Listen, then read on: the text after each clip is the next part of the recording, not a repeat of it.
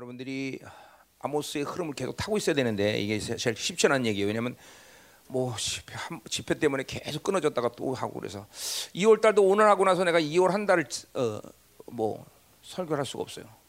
집회를 계속하기 때문에. 그래서 결국 또 3월 첫째 주인가 첫째 주에 내가 또 설교할 텐데. 그러니까 오늘 듣고 한 달 있다 한 달에 한 번 하는 아모스 뭐 이런 거죠, 그렇죠? 그러니까 여러분들이 하여튼 아모스의 말씀을 계속 심령에 갖고 기도하는 게 중요해요, 그렇죠? 그래요. 우리 언제 했어? 하여튼 언제 했는지 모르지만 5장 17절까지 지난번 아모스를 했고요. 자, 그래서 여러분이 다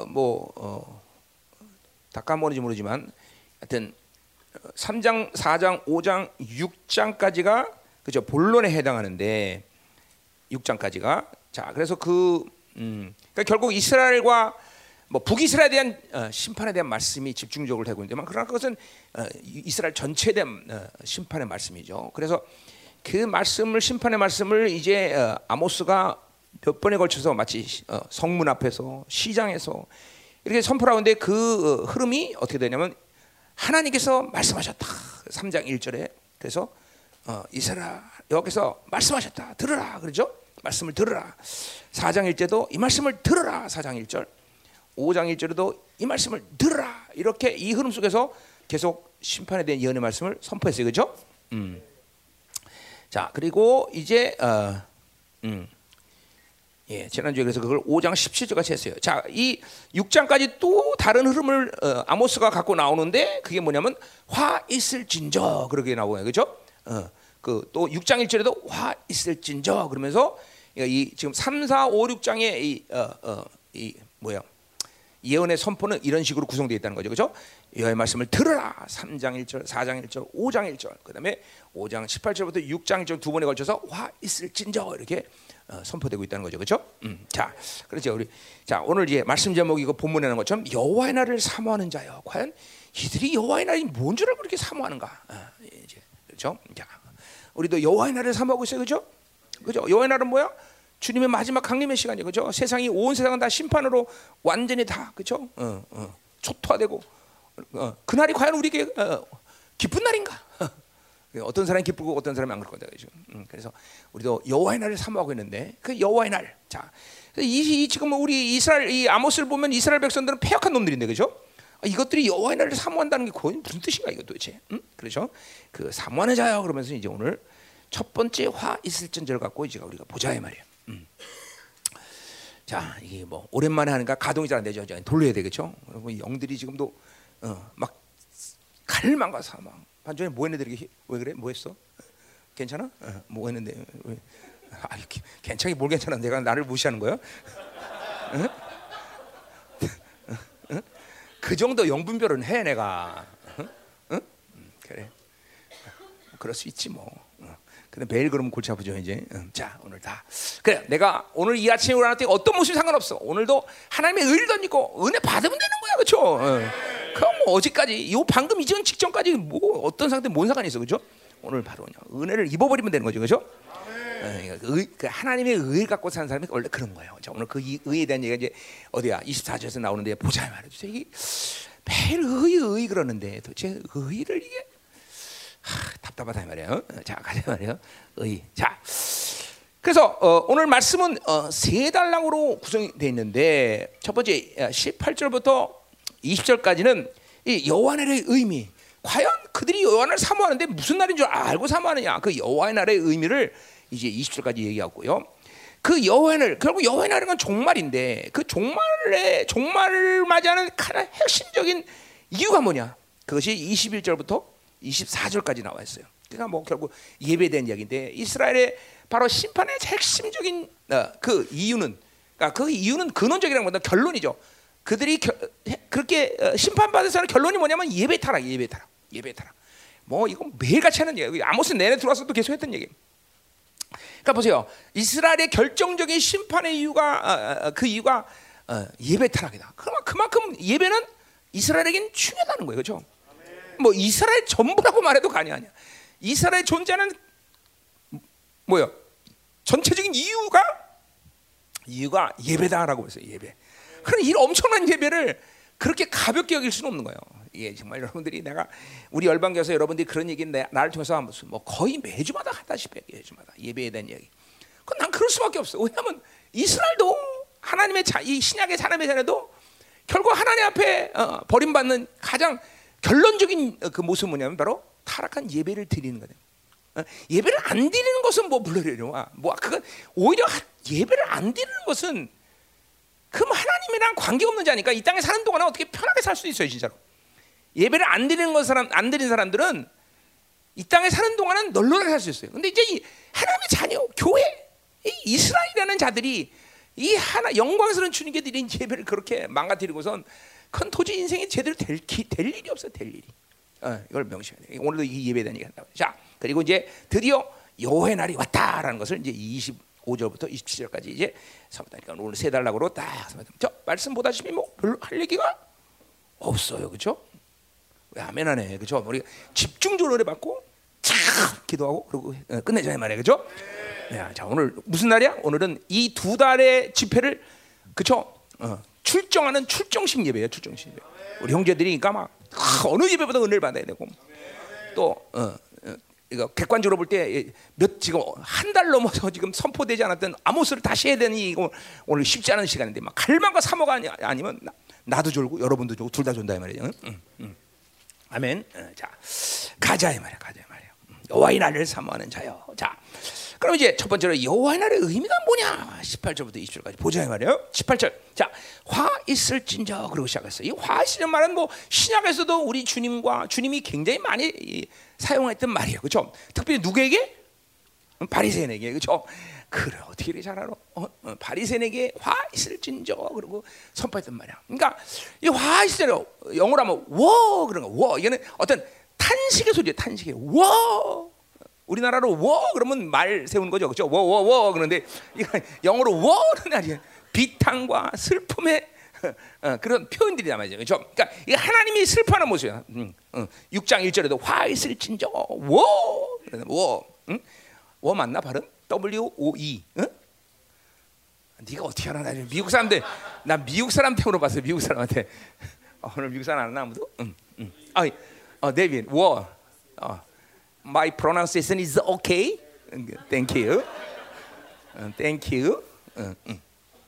아, 데이빗이 거기 앉았구나. 나 그래서 뒤에 보니까 없는 데 거기 하도 이제 살이 빠져갖고 데이빗이 안 보여 이제. 할렐루야. 아주 감사해요. 쭉쭉 빠져, 쭉쭉 빠져, 쭉쭉. 앞으로 20kg 더? 아니 30kg? 더 쫙 빼, 쫙 빼갖고 흔적도 없사라지. 그래서 선포하는 거야. 나는 녹슬어지지 않고 닳아 없어지겠다. 막 이러면서 내가 했던 말이야. 내가 30년 전에. 자, 그래서 가자 이 말이에요. 내 발음 괜찮답니다. 오, 자, 그러면 자, 그래서 이 슬픔에 대한 예언이 선포될 것을 우리가 이제 벌써 이 말에서 이제 벌써 감 잡은 거야. 아, 하나님이 정말 슬픔과 하나님의 아픈 마음을 가지고 이제 아모스가 이제 예언을 선포할 것이구나. 자, 그냥. 사실 그렇잖아요. 우리가 하나님이란 분을 알면 알수록 정상적으로 알면 그분이 우리 하나님의 자녀에 대해서 이스라엘에 대해서 슬퍼하고 그리고 그런 비통한 마음을 가진다는 것은 그 불가능하다는 걸 알아야 돼요, 여러분들. 응? 응? 그러니까 저게 아주 정상적인 그런 하나님의 마음이 아니에요. 하나님은 우리에 대해서 고통, 자, 뭐 심지어 여러분들 인간의 자녀들을 생각해보세요, 인간의 인간끼리 여러분들. 내가 저 뒤에서도 가끔 예를 들어 뭐 홍지, 뭐 애들 막 어쩔 줄 몰라 이뻐갖고 그냥 난리야, 그죠? 그것도 너희들도 그렇지 다, 이거 자녀들. 아니 자기가 그렇게 10개월 배 아파서 난 자녀만 해도 엄청나게 사랑하잖아요, 그죠? 우리 그리고 젊은 아버지들은 그 우리 때보다 이거 참 심각할 정도로 그게 애들을 좋아한다만, 그죠? 왜 그럴까? 그것도 참 그 좋은 거지? 좋은 거야? 좋은 걸 수 있지. 혹은 아닐 수도 있고. 내가 정말 하나님보다 무엇인가 더 사랑한다면 그건 아주 심각한 걸 알아내요. 그러니까 내 자녀를 하나님보다 더 사랑한다 그러면 그 자녀는 아버지로부터 계속 저주를 받는 거예요. 잘 알아야 돼요. 그러니까 우리는 가장 하나님을 사랑해야 돼. 하나님만 사랑해야 돼. 그럼 그 사랑을 가지고 자녀를 사랑은 상관없는데 그 하나님을 사랑하지도 않으면서 그냥 자녀만 사랑해서 또 더군다나 그거 그때 그 애 때문에 예배까지 못 드려. 저주가 내려와 이렇게 되는 거예요. 내가 우리 충만이 처음 전도할 때 나한테 진짜 많이 맞았어요. 충만해. 지금 미안해 우리 충만한테. 왜냐면 딱 한 가지 이유야. 예배 제대로 안 드렸어. 막 기타가 부러질 줄 알고 그 어린 거던데. 근데 혈기였나? 지금 생각. 아니 딱 이유는 하나야. 예배 제대로 못 드렸어. 예배 제대로 못 드렸어. 진짜 많이 맞았어 우리 충만이 나한테.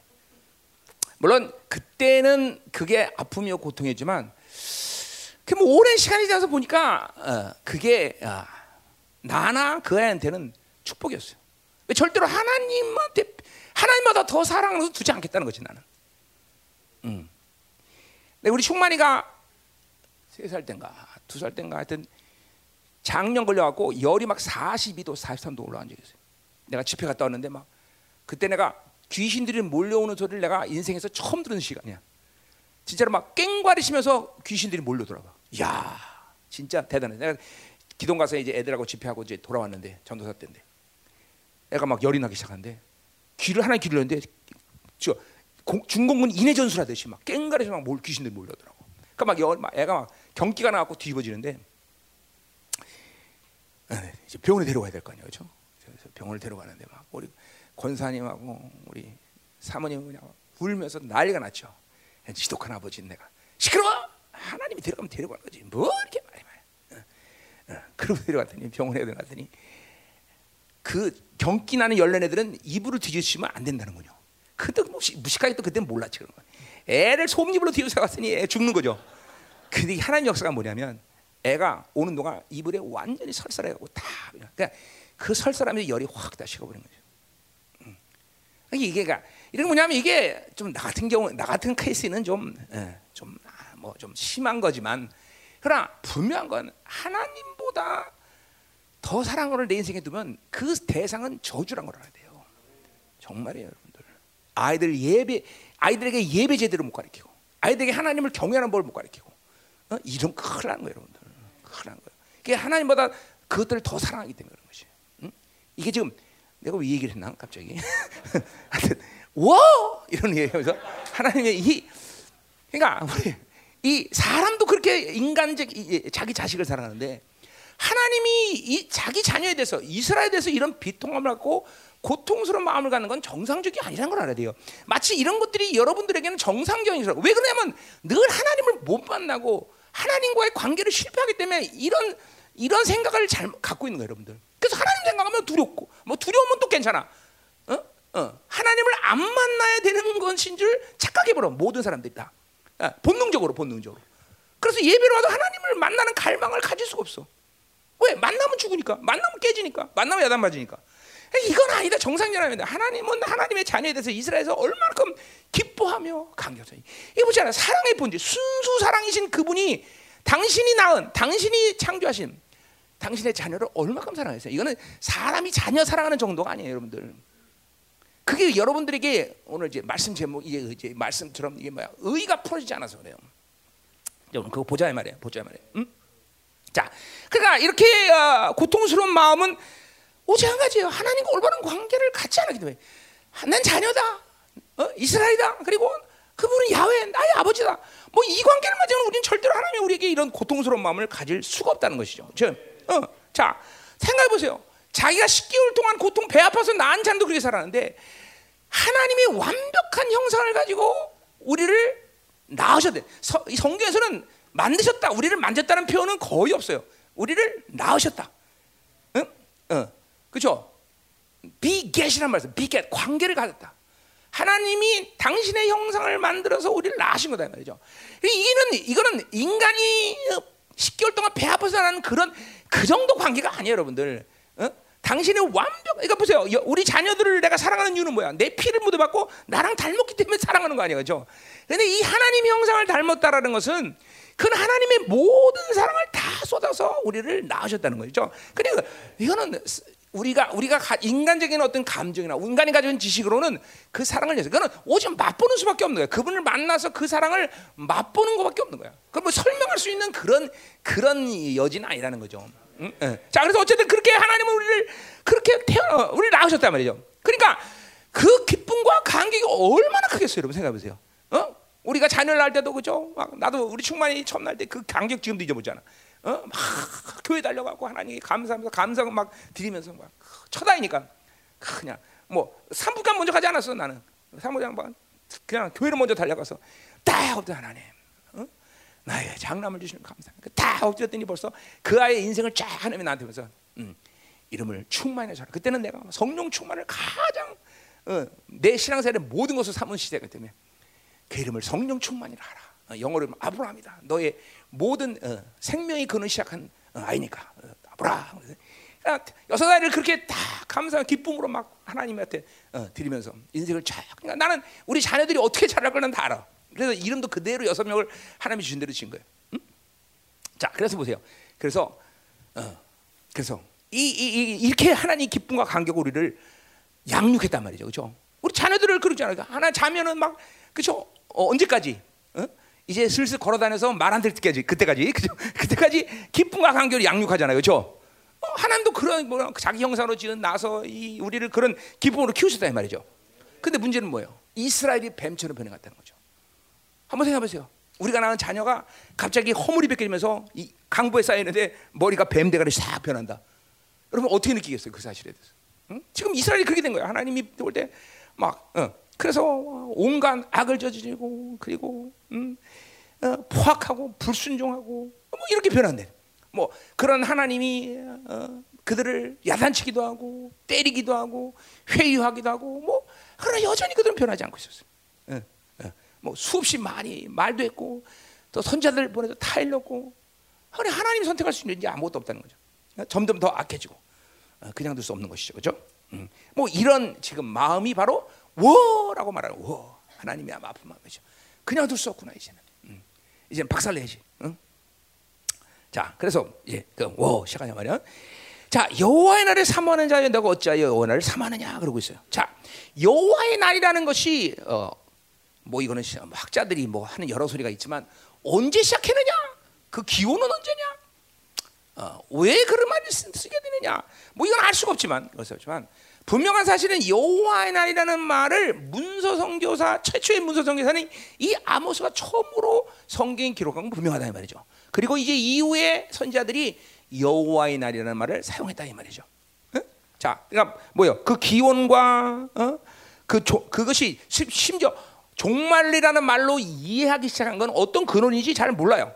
뭐 말할 수 있겠지만 뭐 분명한 건 몰라요. 그러나 그것이 종말이라는 개념으로 처음으로 성경에 기록된 것은 아모스 선지자가 유일하다는 거죠. 그렇죠? 처음이다 이 말이에요. 처음이라는 거죠. 그래서 그 이후 모든 선지자가 이 여호와의 날은 바로 종말의 날로 이해했단 말이죠. 심지어 신약에는 우리들도 여호와의 날이라면 스가랴서도 뭐 여호와의 날 많이 나오죠. 그렇죠? 여호와의 날은 신약에서도 우리는 그날이 바로 주님의 강림의 마지막 심판의 날이라고 이해하고 있어요. 그렇죠? 자, 그게 바로 아모스가 먼저 시작했다는 것이죠. 참 아모스는 이거 하나만 해도 대단한 사람이에요, 그렇죠? 아모스가 시작해서 성경 역사 속에서 여호와의 날은 심판의 날이라고 이해하는 것이 얼마나 중요한 날이에요, 그렇죠? 자, 근데 보세요. 근데 왜 이 날을 이스라엘이 삼았냐는 것이죠. 자, 그거는 바로 이스라엘은 바로 이 여호와의 날을 축복과 번영의 날로 이해한 것이에요. 축복과 번영의 날로. 자, 그거 왜 그렇습니까? 그것은 자신들이 선택받은 민족이었기 때문에 이제 여호와께서 용사가 되셔서 자신의 대적들을 전부 물리치고 바로 우리에게 완전한 승리를 주신 날이라고 이해했기 때문인 것이죠, 그렇죠? 뭐 이러한 사상이 이제 신약에 와서 정치적 메시아라는 사상으로 발전됐을 거예요 아마. 정치적 메시아가 무슨 말인지 알죠, 여러분들? 내가 마가복음 때 다 했어요, 그렇죠? 그러니까 하여튼 이스라엘은 그런 여호와의 날을 자신들이 선택된 민족이기 때문에 승리의 날로 이해했다는 것이죠, 그렇죠? 승리의 날로. 잘한 거야, 못한 거야 도대체가? 응? 잘한 거야, 못한 거예요? 자, 우리 이제 재림을 기다리는데, 자, 재림의 날은 모든 교회가 승리하는 날이야? 어떻게 생각하세요? 하나님의 교회라고 간판 붙인 모든 교회가 다 승리하는 날이야? 그렇죠? 자, 가자 이 말이에요. 대답할 거 없어요. 왜 다른 교회 겁주면 안 되잖아. 자, 그러니까 보세요. 분명히 이스라엘 백성들이 이해하는 여호와의 날은 이방인인 자기 대적들이 이방인이죠. 이방인에게는 패배하는 날이요, 암흑의 날이고 이스라엘은 구원의 날이요 승리의 날이라고 분명히 이해했다는 것이죠. 자, 근데 문제는 뭐냐면 그것은 이스라엘에게 국한된 문제가 아니라 이방인에 국한된 문제가 아니라 바로 죄에 대한 문제 때문이라는 거죠, 그렇죠? 그러니까 하박국의 말처럼 이스라엘에도 악인이 있는 것이고 심지어 바빌론에도 의인이 있는 거야, 그렇죠? 왜? 하박국에 정의하면 자기로 사는 자가 다 악인이기 때문에 교회 안에서도 자기로 살면 그건 악인이야. 그 사람이 구원받았다 안 받았다고 우리가 정의할 수 없어. 그건 가봐야 알겠지만 어쨌든 교회 안에 살아도 자기로 살면 얼마든지 악인인 것이고, 심지어 그런 사람이 있을 수 있나 모르겠지만 교회 바깥에 살아도 자기로 살지 않으면 그건 의인인 거예요, 그렇죠? 뭐 그건 불가능하겠죠. 거의 교회 바깥에 살면서 교회 안에서도 이 말 이런 자기로 살지 말라고 들어도 자기로 사는데 교회 바깥에서 그런 말 듣지도 않고 자기로 살지 않는 사람은 거의 없겠죠, 그렇죠? 불가능한 일이죠. 어쨌든 중요한 건 뭐예요? 하박국의 정의는 이스라엘이냐 아니냐가 악인이냐 의인이냐를 결정하지 않고, 그렇죠? 죄의 문제라는 거, 죄의 문제. 그러니까 아무리 여호와의 날이 이스라엘을 위해서 하나님 오신다 할지라도 죄의 문제를 해결하지 않는 이스라엘은 그날은 암흑의 날이고 심판 날인 것이죠, 그렇죠? 그 분명한 것이에요. 그러니까 하나님은 이런 문제에 대해서 아주 공평하신 하나님이죠. 공평하신 하나님. 누구에게나 하나님은 일차적으로 거룩하신 하나님이에요. 거룩하신 하나님. 그러니까 거룩하신 하나님 앞에 이스라엘의 어떤 뭐 특별히 이방인 되어서 뭐 더더욱 그렇겠지만 죄를 해결하지 않고는 하나님 앞에 설 수가 없어, 그렇죠? 오가는 모든 세대 가운데 인류의 역사 가운데 분명한 사실 하나는 뭐예요? 모두가 다 하나님을 만나야 된다는 사실이야, 그렇죠? 언젠가는 단 한 번 분명히 만나, 그렇죠? 이 땅에서 안 만나고 있는 사람은 마지막 심판 때 처음으로 만나고 처음으로 지옥 가는 그런 놀라운 일을 행하겠지만 우리는 하여튼 하나님을 만나야 되는 것이 이 인간에게 주어진 운명이야, 운명. 물론 세상 사람도 안 믿겠지만 다 그렇단 말이죠. 그렇기 때문에 그것은 뭘 말하냐면 하나님은 교회가 됐든 이스라엘 됐든 이방이 됐든 모두 다 거룩하신 하나님으로 공의의 하나님의 모습으로 그들 앞에 쓴다는 거죠. 자, 그러니까 죄의 문제를 해결하는 사람은 공의의 하나님 앞에 그 일을 덧입고 멸망으로 가지 않을 것이고, 교회 안에 있어도 죄의 문제를 해결하지 않으면 공의의 하나님 앞에 그 의를 덧입지 못하고 하나님과 분리될 수밖에 없는 거죠, 영원히. 그러나 여호와의 날이라는 것은 결국 이스라엘이냐 이방인의 문제가 아니냐 의인이냐 악인이냐의 문제고 그것은 철저히 죄의 문제라는 것이죠. 이런 게 여러분이 이론을 내면 안 돼요. 그러니까 아무리 교회 다녀도 이 의의를 해결하지 않으면 미안하지만 여러분은 하나님 앞에 쓸 수가 없어요. 의의가 아니면 어떤 인간도 하나님 앞에 쓸 수가 없는 것이죠. 오늘 이 얘기 많이 할 거예요. 우리가 시편을 보지만 다윗이 하나님이 다윗을 기뻐하는 많은 이유 중에 하나는 뭐냐면 다윗은 항상 이방인과 자신에 대해서, 그러니까 자기 대적이죠, 이방인이 아니라 대적자, 자기를 대적하는 사람과 자신을 하나님 앞에 늘 객관적으로 세워, 객관적으로. 내가 하나님 편이니까 하나님 내가 잘못을 저질러도 나를 야단치지 마십시오. 이런 투의 말을 안 해. 하나님 누가 의인입니까? 항상 객관적으로 이게 하나님이 이 대적자 악인을 심판하기 얼마나 편하겠어, 그렇죠? 왜? 이런 거죠. 만약에 우리 자식이 나가서 싸웠어. 근데 내가 보니까 분명히 우리 아들이 잘못한 거야. 그런데 잘못했는데. 저놈한테 야 새끼야 그러면 그죠? 내가 야단치면서 약간 좀 그렇잖아요, 아버지가. 우리 아들이 잘못했는데 근데 분명히 우리 아들이 제대로 잘못한 게 없어. 그럴 때는 떳떳하게 그치? 그러면 안 돼, 그죠? 이렇게 안 될 수 있다는 거죠. 이 하나님의 마음이 다윗에게 가지는 이 마음이 그런 마음이에요. 항상 하나님이 다윗을 기뻐할 수 없는 것은 항상 그런 문제에서 객관적이라는 거죠. 하나님의 마음을 편하게 하는 거죠. 그러니까 여러분들이 보세요. 죄의 문제를 해결하지 않고 나는 교회 다니니까 이 문제 갖고 인생이 해결되는 게 아니다 말이죠. 나는 더구나 열방교회 다니니까 이 문제가 더더욱 웃기는 얘기야, 그거는. 왜? 너 그런 진리 먹고도 그렇게 사냐? 하나님이 그렇게 말하시네. 그런 진리 먹고도 그렇게밖에 못 살아? 이거 더더욱 웃기는 얘기죠.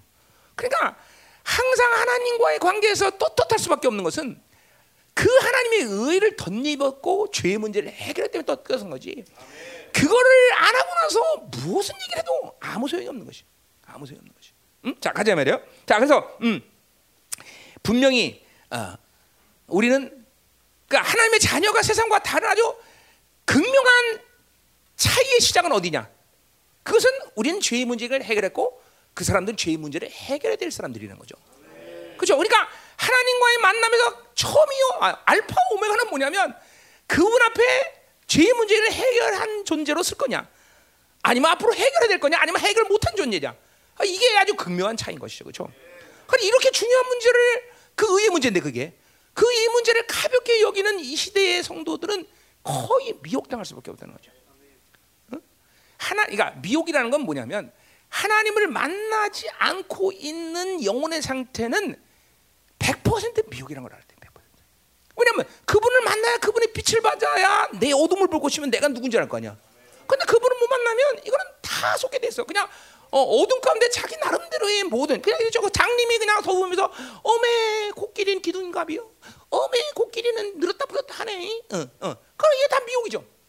어둠 가운데 있으면 다 미혹당할 수밖에 없어요, 여러분들. 우리 공동체에 많은 사람이 미혹당하니까 결국 핵심 뭐냐면, 아 이거 앞에 뒤에서 할 얘기 내가 꼭 설교해서 앞에서, 그죠? 미혹당하는 얘기가 하나님의 의의 실패예요.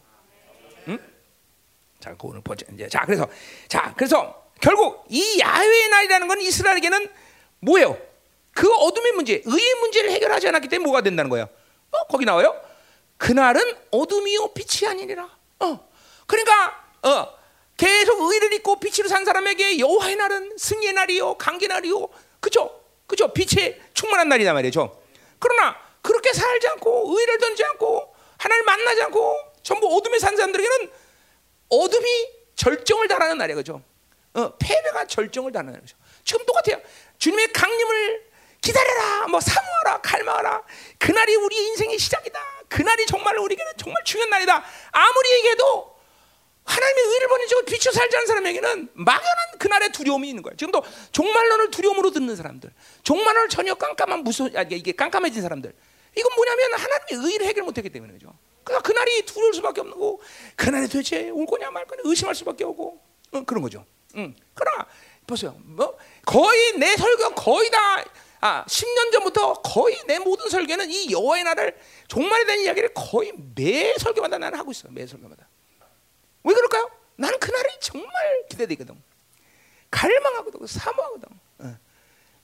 그날이 내 인생의 시작이걸랑. 오늘 이 땅에 사는 모든 인생의 흐름은 그날을 맞이하기 위해서 존재하는 것밖에 안 되거든. 내가 정왕역에 가면 뭘 할 수 있죠? 내가 정왕역 가면 뭐 할 수 있어? 지하철 탈 수 있지. 그거 의심해요, 안 해요? 그렇죠? 그럼 똑같아. 내가 여호와의 날을 맞이해서 주님을 만나는 거에 대해서 나는 의심이 없어. 정왕역 가서 지하철 타듯이. 그렇죠? 근데 여러분들 중에는 안 그런 사람이 있을 거 아니에요, 그렇죠? 그날 오면은 주님 만날 수 있을까? 아니, 그날은 오긴 올게요. 그날은 오긴 올게요. 뭐 이렇게 생각하는 사람도 있을 것이고. 이게 참 무서운 거다 이거죠. 자, 그러니까 여호와의 날이라는 것은 이스라엘 백성들이 잘못 이게 거룩을 해결하지 않고 의를 해결하지 않고 그날을 마치 사모하면서 승리의 날로 오해하는 것은, 이해하는 것은 착각이라는 거죠. 오직 여호와의 날이 승리의 날인 것은 하나님의 의를 덧입은 사람들이, 빛으로 산 사람들에게서 오는 강격과 승리의 날이라는 것이죠, 그렇죠? 이게 분명히 잘못된 것이야. 자, 19절 가자 말이에요. 자, 마치 사람이 사자를 피하다가 고을 만나거나 되는 일이 없죠, 그렇죠? 혹은 집에 들어가서 손을 벽에 댔다가 뱀에게 물린다. 우리말로 하면, 그렇죠? 우리는 뭐예요? 우리는 자빠져도 돈을 주는 사람이에요, 그렇죠? 우리 복된 주예요, 우리는, 그렇죠? 아니야? 우리는 복된 지 아니에요. 엎어져도 돈을 주는 사람들, 그렇죠? 근데 재선 없는 분들은 자빠져도 코가 깨져. 왜? 뒤통수 깨지 않고 코가 깨질까, 그렇죠? 되는 일이 없다는 거죠. 되는 일이 없다는 거죠. 그러니까 보세요. 이렇게 하나님의 의를 덧입지 않고 되는 일이 없는 거예요. 이따 뒤에서 나오겠지만, 잠깐만 뒤에 얘기해. 의를 덧입지 않고 인생은 되는 일이 없어. 응? 자, 그러니까 사전을 피했는데 야 살겠다 그랬더니, 그쵸? 곰을 만나. 아유 이제 좀 쉬어야죠. 다음에 잡더니 뱀을 물려. 되는 일이 없어. 되는 일이. 응? 하나님과 관계를 올바른 관계를 맺지 않고 이 여호와의 날에 피할 데가 없다는 거예요. 피할 데가 모두가 다 멸망밖에 없다는 것이죠. 뭐 이게 종말의 시간에서만 아니라 이 땅에 사는 동안도 그런 거예요. 우리가 하나님의 의를 던져갖고, 내가 이런 얘기 재능을 했죠. 나야가라 폭포 가본 사람이 있지만 나야가라 상류에서는 물이 잔잔히 흐릅니다. 근데 어느 시간이 지나면은 거기 편말이 서 있어요. 오른쪽으로 가지 마세요. 왼쪽으로 가세요. 물론 여전히 물은 잔잔합니다. 근데 그 말 안 듣고 잔잔하니까 그러고 여기로 갔다가 나중에 어떻게 되는 거야? 조금 지나가면 막 급률 타게 되면서 그런 급률 타고 어디로 가? 야호! 그래서 이제 내려가는 거예요. 나에 가라. 응? 똑같은 거예요. 하나님의 의의를 덧입지 않고 사는 것은 뭐가 편안하고 잘 되는 것 같아도 이제 조금 있으면 급률을 만나고, 그렇죠? 야호! 그러면서 그런 시간을 맞이한다는 거죠. 내가 웃고 얘기했지만 웃을 일이 아니라 심각한 거예요. 그러니까 의의를 덧입지 않고 사는 것은 되는 없고, 특별히 여호와의 날, 마지막 심판의 날, 주님의 강림하는 날, 그날은 정말로 피할 길이 없어. 우리 이사야 성가에 나오죠.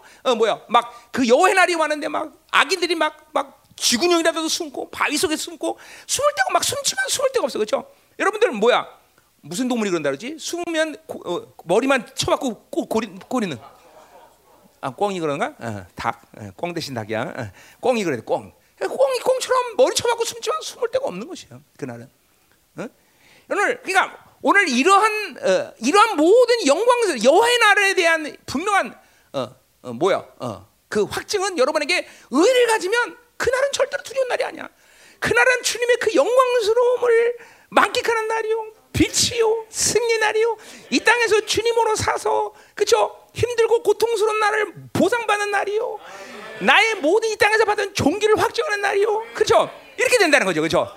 그런데 이게 의의를 던지고 이 땅에 살면 그날은 정말 이제 숨으려고 난리쳐도 숨을 수 없는 멸망의 날인 거죠. 어둠으로 사는 인생이 결정적인 어둠 속으로 들어가는 날이라는 거죠.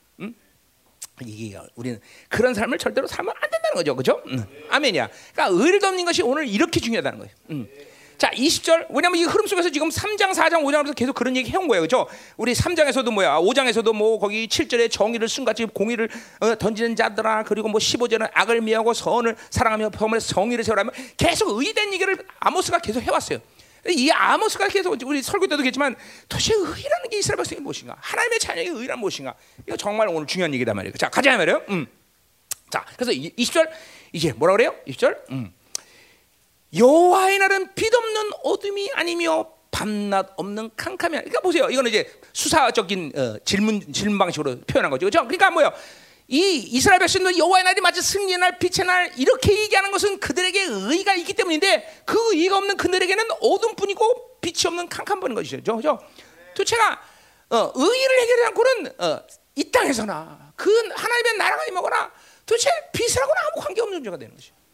우리 자 보세요. 하나님의 자녀 그러면 많은 수식어가 따를 수 있겠죠. 그러나 우리가 고린도후서에 봤지만 하나님의 자녀 그러면 무엇보다도 빛이라는 존재, 빛. 그렇죠? 우리 요한복음에 보면 주님을 사랑, 생명, 빛 이렇게 표현하고 있는데 빛이라는 거죠, 그렇죠? 자, 이 빛이라는 것을 뭐라고 표현했어요? 내가 뭐라고 얘기하는 거 아니에요, 여러분들? 기억나죠? 좀 보세요. 천사장 가브리엘이나 또 천사 이름도 가브리엘, 또 미가엘. 이런 천사장이 얼마큼 빛이 강한지 우리 인간의 육의눈으로 보면 눈이 벌어요, 진짜로. 안 믿어지면 한번 보여달라고 그러세요. 하나님, 내가 보고 싶습니다. 그럼. 근데 보세요. 우리가 주님의 얼굴을 바라볼 수 있다는 것은 이건 무슨 차원이에요? 도대체 천사장을 바라봐도 눈이 멀 정도인데 인간이 어떻게 예수의 얼굴을 바라볼 수 있어? 우리는 본질적인 빛을 갖고 있기 때문에 그 얼굴을 볼 수가 있는 거예요, 여러분들. 복음이라는 본질적인 빛을 가져 있고, 성령이 영과 생으로 그 빛의 본질적인 빛을 갖고 우리를 인도하시고, 그렇죠? 그러다 보니까 우리는 그런 그 얼굴을 바라볼 수 있는 사람이에요, 여러분. 이렇게 그러니까 우리 하나님의 자녀와 어둠이라는 건 관계가 없는 존재예요, 여러분들. 그러니 어둠과 관계해서 맨날 어둠을 산다는 것은 불가능한데도 불구하고 그 의의를 던지지 않게 되면 이렇게 어둠의 시간 속에 있는 거죠. 전 인격처럼 내 삶의 방식에서 하나님의 자녀와 어둠은 절대로 관계할 수 없어요, 여러분들. 그렇기 때문에 하나님의 자녀는 절대로, 그렇죠, 병들어 죽거나 그런 게 아니에요, 그렇죠? 기운이 지나여 이 땅의 모든 소명을 다하고 하나님 부르신 가 하는 거예요, 그렇죠? 왜? 우리는 죽음의 영에 의해서 죽지 않는 존재예요, 그렇죠? 우리는 하나님의 천사들이 우리를 받들어서 하나님의 나라로 갈 자지 죽음의 영이 나를 맞이하는 자가 아니란 말이죠. 그냥 뭐냐면 그 말은 빛의 존재로 살다가 빛으로 영접받고 빛으로 간다는 거죠, 그렇죠? 안 그러면 죽음의 영이라는 어둠에 이제 영접을 받는 거죠. 하나님의 자녀는 그러니까 살아서부터 삶의 모든 과정까지 그 이생을 떠나는 모든 순간에도 빛이야, 빛. 왜? 우리 하나는 본질적인 빛이기 때문에, 그렇죠? 복음의 영광이 있고 쉐키나 영광인 성령이 나를 장막 삼아 계시고 그렇기 때문에 우리는 그분의 얼굴, 빛의 본체신 그분의 얼굴을 바라보면서 하나님의 그 모든 것을 아는 빛으로 우리는 충만해서 그분의 형상으로 변화된다 이 말이죠. 그렇죠? 그러니까 도대체가 어둠이라는 건 관계없음에도 불구하고 이렇게 하나님의 의일던지 못함으로 인해서 이스라엘은 모두 다 여호와의 날에 어둠으로 완전히 들어가 버리는, 어둠으로 충만해지는 그런 인생의 결론을 맞게 된다는 거죠. 자, 그러니까 보세요. 우리 이런 이 빛에 대한 부분은 아까 지금도 말했지만 뭐예요? 우리 요한복음에서 봤듯이 뭐요? 주님은 빛이시고 어둠 가운데 인생 가운데 오셨어요, 그렇죠? 근데 인간이 왜 그 빛이신 그분을 거부해서 어둠을 사랑하기 때문이라는 거죠. 그냥 여러분이 우리가 그 빛을 받아들이지 못하는 유일한 이유는 참 어둠을 사랑해. 그 세상을 사랑하니까 그 빛을 볼 수가 없는 것이다, 이 말이죠. 그분의 빛을 사랑하면 그분이 우리에게 의를 주시는 분명한 이 놀라운 은혜 속에서 우리는 그 빛을 볼 수 있다는 거예요. 도대체가 여러분들 하나님의 빛을 본다는 것이 이제 뭔가 경험하고 있어야 돼요. 아니 최소한 깨달아야 돼요. 이야 이게 보세요. 천사들도 그분의 얼굴을 못 봐요, 여러분들. 영적 존재인 천사들도 함부로 그분의 얼굴을 못 본단 말이야. 왜? 그 빛을 바라볼 수 있는 그런 존재가 아니에요, 그들은. 오직 하나님의 자녀에게만 그 영광스러운 얼굴을 바라볼 수 있는 자격을 주는데, 그렇죠? 그렇죠? 그렇죠? 구약에서도 못 봤어. 신약의 성도들만 오직 뭐예요? 하나님의 형상, 인비저블가, 볼 수 없는 하나님이 이제 비저블가돼서 오셨기 때문에 우리는 그 얼굴을 바라본다는 거죠, 그렇죠? 그런 엄청난 빛을 줬는데 그 의를 잃고 그 어둠을 사랑하고 어둠 쪽으로 가서 어둠의 멸망을 하는 거. 이건 억울해도 이건 보통 억울한 일이 아니죠. 할 수 없다면 억울하지도 않지만 이건 하나님의 자녀가 빛인데 말이에요, 그렇죠? 어둠과 결탁한다는 건 말이 안 되는 거죠, 그렇죠? 그러니까 잠깐만 이 어둠을 사랑하면 안 돼. 어둠이란 건 뭐예요? 빛 반대야, 반대. 그러니까 항상 빛에 노출돼서 살아야 돼, 그렇죠? 아멘이죠, 아멘이야. 있잖아요. 자기가 지금 빛에 있는지 어둠에 있는지 그것도 모른단 말이 안 되죠, 여러분들. 하나님의 의의를 덧입고 빛에 살면요, 항상 밝아, 사람이 밝아. 기쁨이 있을 것이고. 선함을 생각할 것이고, 하나님의 사랑을 생각할 것이고, 하나님의 지혜를 받아들이고 있을 것이고, 이게 빛에 있는 사람은 항상 하나님의 것들을 받아들이는 상태를 유지하게 돼 있어요. 얼굴을 보면 밝단 말이죠. 벌써 근데 이 빛이 없는 사람, 어둠을 사랑하는 사람들은 시커매요, 컴컴해. 내 얼굴 색깔 얘기하는 거예요? 아니에요, 얼굴 색깔 얘기하는 거 아니에요. 그럼 뭐 우리 조정현 목사는 절망적이에요, 그렇죠? 나 지금 얼굴 색깔 얘기하는 거 아니라서요, 그렇죠? 시커멓다는 거죠. 빛을 못 보게 돼. 매일같이 그분의 얼굴을 바라며 그 눈으로 그 영광을 바라보는 사람들. 그건 내 의지가 아니잖아. 성경이 말하잖아. 너는 그 희미하지만 그 얼굴을 바라보라고 했잖아, 그렇죠? 희미하다는 건 빛이 약하다는 게 아니에요. 이 땅에 사는 동안에 한계를 얘기하는 거죠, 그렇죠? 그러나 우리는 그 빛을 볼 수 있다는 거죠. 고린도후서 4장 6절은 아예 직접 대고 그 얼굴을 바라보라고 얘기했어요, 그렇죠? 우리는 바라보는 거야. 그분을 그 빛을 받지 않고는 살 수가 없는 거야. 또 그 빛을 받도록 우리에게 하나님 모든 조치를 취하셨고, 그렇죠? 자, 가자 말이에요. 자, 끝났어요. 자, 그럼 두 번째 대지로 가자 말이에요. 바로 21절 24절. 자, 이거 너무 빨리 끝날 것 같아요. 할렐루야. 그래요. 요새 뭐 얼굴이 밝다. 누굴 얘기할까? 아무래도 동진이가 막 얼굴이 가장 밝지 않을까 생각하는데 밝더라고요. 요새 얼굴이 아주 우리 교인지 그렇게 밝은 얼굴 내가 처음 봤어요. 뭐 그것이 가장 좋은 이야기가 될 것 같아요. 이건 정말 빛을 받았는지 어쩌는지 하여튼 빛은 빛이지, 그 지금 빛은 빛이야. 근데 그 빛이 저 빛인지 모르지만 약간 감사해요. 동진이 안 나왔어? 자, 왜 안 나왔지? 이럴 때 있어야 재밌는데. 자, 나왔구나 옆에. 너는 워낙 원했으니까, 그렇지?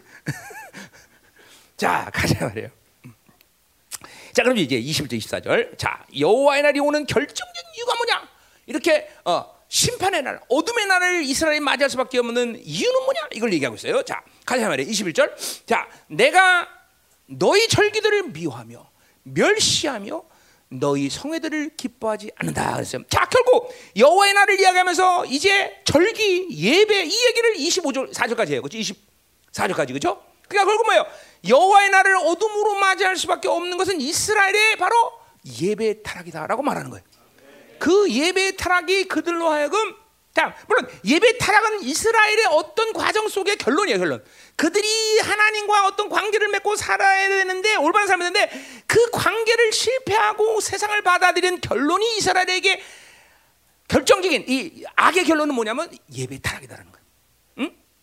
자, 거꾸로 얘기하면 어떤 사람이 예배를 영광스럽게 드리고 그 예배 하나님을 만나는 감격스러운 예배를 드렸다면 그거는 그 사람이 하나님과의 올바른 관계를 가지고 살았기 때문에 그 삶의 영광이 뭘로 나타난다? 바로 예배로 나타나는 거죠. 그 예배라는 건 신앙생활의 모든 근원적인 열매야, 열매. 그러니까 예배라는 건 어떤 동기나 예배를 한번 잘 드려봐야지 이래서 되는 일이 아니야. 하나님과 올바른 관계 가지고 살면 그 영혼은 결론적으로 뭐를 제대로 할 수 있냐면 예배 생활을 제대로 할 수 있다는 것이에요. 그냥 오늘 봐세요. 내가 예배를 제대로 됩니다. 예배 하나님 만납니다. 아무리 내가 외쳐도 그런 모든 과정을 하나님과의 이 관계 속에서 과정을 갖지 않은 사람은 오늘 그것이 불가능해요. 뭐 그 사람이 오직 할 수 있는 일은 오늘이라도 애통하면서 회개하면서 하나님 내가 한 주간을 정말 하나님과 이런 관계 갖고 살지 못하고 폐역하게 살았습니다라고 진실하게 회개하고 머리를 조아리고 그래도 남은 은혜가 있다면 하나님이 그를 만나줄 수는 있겠지만 그렇죠? 그건 모를 일이야. 그건 뭐냐? 그러니까 그러한 하나님과의 관계성을 잃어버리고 오늘 이 예배 자리에 나서 하나님과 예배를 영광스럽게 드리고 만나서 새로워지고 이거 불가능하다는 얘기예요. 왜냐하면 예배라는 것은 동기가 아니라 하나님과 관계의 결론이기 때문에 결론. 그러니까 한 교회의 예배 모습을 보면 그 교회의 영적인 수준을 금방 알아. 그렇죠? 내가 많은 교회를 다녀보는 거 아니지만 교회도 가면 막 큰 교회도 가면 어떤 교회는 가니까 장로님들은 꼭 빨간 양복 입고 그 맨 앞에 한 쫙 이렇게 앉혀놓더라고요. 그게 어느 교회지 내가? 응? 어디? 그래 여의도 순복음이었어 그게? 나 여의도 순복음 간 적 없는데. 뭐 그런데 또 있더라고 하여튼 여의도 순복음이 그랬구나. 하여튼 장로님들이 면별로 쫙 되는데 내가 간 교회는 근데 장로님들이 거기 한 30명 정도 됐다 40명 되는 기억이 났는데 한 명, 두 명만 머리를 꼿꼿이 들고 있고 그것도 꼿꼿이 그냥 들고 있는 것도 은혜 받아서 꼿꼿이 아니라 팔짱을 쫙 이렇게 하고 이랬더라고. 나머지 장로님들은 전부 졸더라고 전부 졸. 그래 교계의 영성을 내가 한눈에 보는 거죠. 뭐 말할 필요도 없는 거죠. 말할 필요도 없는 거죠. 응? 이게 예배라는 것은 하나님과의 관계. 그 하나님의 관계 속에서 하나님과의 살아가는 과정 가운데의 결론이라는 것이죠, 여러분들. 그러니까 오늘 갑자기 여러분이 예배를 잘 드릴 수는 없어요. 진짜로. 특별한 하나님의 어떤 조치가 있지 않은 한. 그러니까 결론적으로 뭐야? 예배 타락했다는 건 이제 그 모든 하나님과의 관계성이 타락했고. 그 삶의 과정에 타락했기 때문에 예배의 타락은 하나님 앞에 심판밖에 없다는 거죠. 응? 이게 잘 들어야 돼요, 여러분들. 이 예배를 그렇게 내가 이렇게 중요시 여기고 선포해도 도대체 예배가 뭐냐 감도 못 잡힌 사람이 있어요. 많지는 않지만 많은가? 그래서 이게 중요한 거다. 자, 그래서 오늘 그 예배의 타락이 바로 오늘 이스라엘 백성이 여호와의 날을 어둠으로 맞이하는 심판을 맞이할 수 없다라는 것이죠. 자, 우리 뒤집어서 요한계시록에서 내가 두 가지 핵심입니다. 남은 자들에게 하나님이 요한계시록에서 부탁하는 게 두 가지야. 뭐야? 하나는 진리를 사수하는 것이고, 그리고 영광스러운 예배를 사수하는 거야. 그렇기 때문에 남은 자들이 뭐야? 남은 자들은 바로 계시록 14장 4절처럼 뭐야? 이 어린 양이 어디로 그들이 따라가며, 그렇죠? 음료와 결탁하지 않고 진리 사수. 이런 모든 삶의 과정을 통해서 영광스러운 예배를 그게 이제 계시록 7장 15절이죠. 15절에 나와 있어요. 분명 하나님 앞에 합당한 예배를 드리고 진리를 사수하는 자들이 바로 마지막 남은 자들의 모습인 것이에요. 그러니까 보세요. 오늘도 여러분 중에 이런 영광스러운 예배를 드리지 못하면 일단 남은 자의 카테고리에 들어가지 않아. 그런 사람들은 남은 자는커녕 하나님과 제대로 관계를 할 수도 없고 살아갈 수도 없어. 사실 예배를 못 드리는 사람은. 잘 들어야 돼요, 여러분들. 이거 나 겁주는 거 아닌 거예요, 여러분 알죠? 나는 겁주는 거 아니야. 난 진리에 대한 객관성을 얘기하는 객관성. 경험서. 자, 진리 사수의 문제는 여러분의 편에서 뭘 할 일은 없어. 선포하면 믿으면 되는 거예요, 그렇죠? 그 나 같은 사람이 이제 바뀌어진 사명이죠. 진리를 사수했고 나는 그걸 선포하고 있어. 오늘 그 말씀을 여러분 믿으면 되는 거죠. 자, 그러니까 예배만큼은 이거는 여러분에게 철저히 주어진 과제예요, 과제. 오늘도 그 영광스러운 예배를 못 드리고 까딱까딱 졸긴 하고 쓸데없는 생각을 하고 주님을 못 만났다. 그런 건 타락한 예배를 드리는 아주 확실한 증거다. 확실한 증거. 자, 가자, 말이에요. 자, 21절. 절기가 했군요. 자, 그래서 여호와의 날을 맞이하는 이유는 바로 이스라엘 악인데, 그 악이 바로 지금도 말했지만 어떤 관계, 하나님과의 관계 문제가 예배를 타락이다. 바로 이스라엘 관계마다 그들의 악인 거죠, 그렇죠? 그들의 악이 바로 예배를 타락시키는 거죠. 응? 그런 예배 타락은 세상에 이스라엘이 더 깊이 물들어가는 분명한 이유가 될 것이고, 그렇죠? 그리고 하나님의 자녀로서의 거룩을 잃어버린 건 분명한 것이고, 또 뭐요? 예배를 이방인처럼 드린 그 가증한 예배가 그들에게 드렸다는 것이죠. 그렇죠? 자, 그러니까 결국 이스라엘 백성들이 그렇게 타락한 예배를 드리는 결론은 바로 하나님의 의리를 버리고 악을 선택하고, 그 악을 선택하던 건 세상의 경향성들을 받아들이면서 세상 방식으로 살았고, 그리고 그들의 예배는 뭐예요? 이방인처럼 변해버린 거죠. 이방인처럼 쇼예요, 쇼 한마디로. 지금 뭐라 하면 쇼. 아니면 자기의 모든 그 탐욕을 성취시키기 위한 자기 신격화의 우상 숭배밖에 안 되지 않는 것이죠. 응? 예배라는 게. 우린 야훼라는 이름을 부르고 있지만 지금도 자신 안에서 하나님의 의를 갖지 않고 그 의의 간격을 회복하지 않은 사람이 드리는 예배는 뭐라고 해도 그것은 자기 신격화의 우상 숭배밖에 안 돼요. 이게 무서워. 이제 뒤에 나오지만 보세요. 뒤에 27절 6절에 보면 이 사람들이 이제 심판을 당해서 이방인에 끌려가는데, 그 이방인을 끌려가면서도 자신들이 섬기던 식국과 기운을 들고 피난을 가. 그런 험난한 심판 속에서도 자기 우상을 버리지 못해요. 이게 얼마나 지독한 일이야. 우리 같으면 내가 섬겼던 우상이고 버려야지 그러고 심판 나가는데, 그죠? 근데 이들은 아이도 그 우상을 들고 피난길을 가. 옛날에 우리나라 유교 때, 그죠? 개나리 보찜 지고, 그죠? 우리 유교 때 그 동영상 보면, 그죠? 그때 막 그냥 쌀 보찜 지고 가고 막 그때. 가마 끌고 가고. 여러분 잘 모르잖아. 유교 세대는 나만 하는 거예요. 그랬어요 그때는. 응? 유교 세대요. 나랑 똑같은 세대 안 계세요? 1950년? 자, 가요. 전부터 해방 세대인가 이거 왜? 자, 그렇단 말이야. 그런 거예요. 그러니까 이거 보세요. 얼마큼 무섭도록 이게 타락했는지. 인격화된 이스라엘, 이 우상숭배가. 이렇게 보세요. 그러니까 하나님의 의의를 받지 못하고 악을 선택하면서 하나님의 관계를 실패하고 세상에 물들어 살면 이 자기 신격화, 우상숭배는 아주 인격화돼버린 거예요. 아무리 고통을 당해도, 그렇죠? 우리 요한계시록도 나와. 그런 막 심각한 고난 속에도 하나님을 저주해, 이것들이. 자기 악을 못 본다 이 말이죠. 이게 얼만큼 무서운 악인지 몰라요. 그러니까 뭐 예배가 타락하는 것은 너무나 당연한 것이라는 거죠. 이 하나님의 의를 던지면, 어느 게 우선순위야? 하나님의, 무조건 하나님의 자녀는 하나님의 의야. 의를 갖지 않기 때문에 세상을 닮아가는 것이고, 자꾸만 악해지는 것이요. 악해진다 말이죠. 자, 예배가 뭡니까? 예배가 뭡니까? 예배라는 것은 뭐 여러 가지 정의를 낼 수 있지만, 거룩하신 하나님의 면전 앞에 나가는 거예요. 이게 예배예요. 뭐 이거 내 정이라고 말할 수도 있어요. 뭐 다른 사람 정의는 어쩐지 모르지만, 예배라는 건 거룩하신 하나님의 면전 앞에 나가는 거예요. 여러분이 아주 쉽게 뭐 내일 하는 얘기지만 대통령 앞에 나간다 해도 여러분이 어떤 모습으로 나갈까요? 대통령 앞에 머리도 안 감고 이빨도 안 닦고 그냥 눈에 그냥 눈곱은 이렇게 들어가고 침 흘린 자고 그대로 가고 그 대통령 만나러 갈까?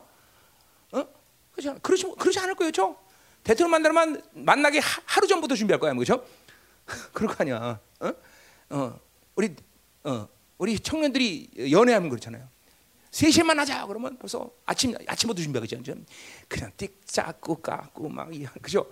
옷 입고 이거 입고 저거 입어보고 막 그럴 거 아니야, 그렇죠? 안 그래? 안 그래? 근데 보세요. 하나님 앞에, 면전 앞에 나가는 이 하나님의 도시야. 그러니까 결국 예배의 실패라는 거는 뭐요? 하나님의 존재에 대한 실패요. 하나님 누군지 모르니까 그런 거예요. 하나님을 누군지 모르는 것은 하나님을 못 만나봤기 때문에.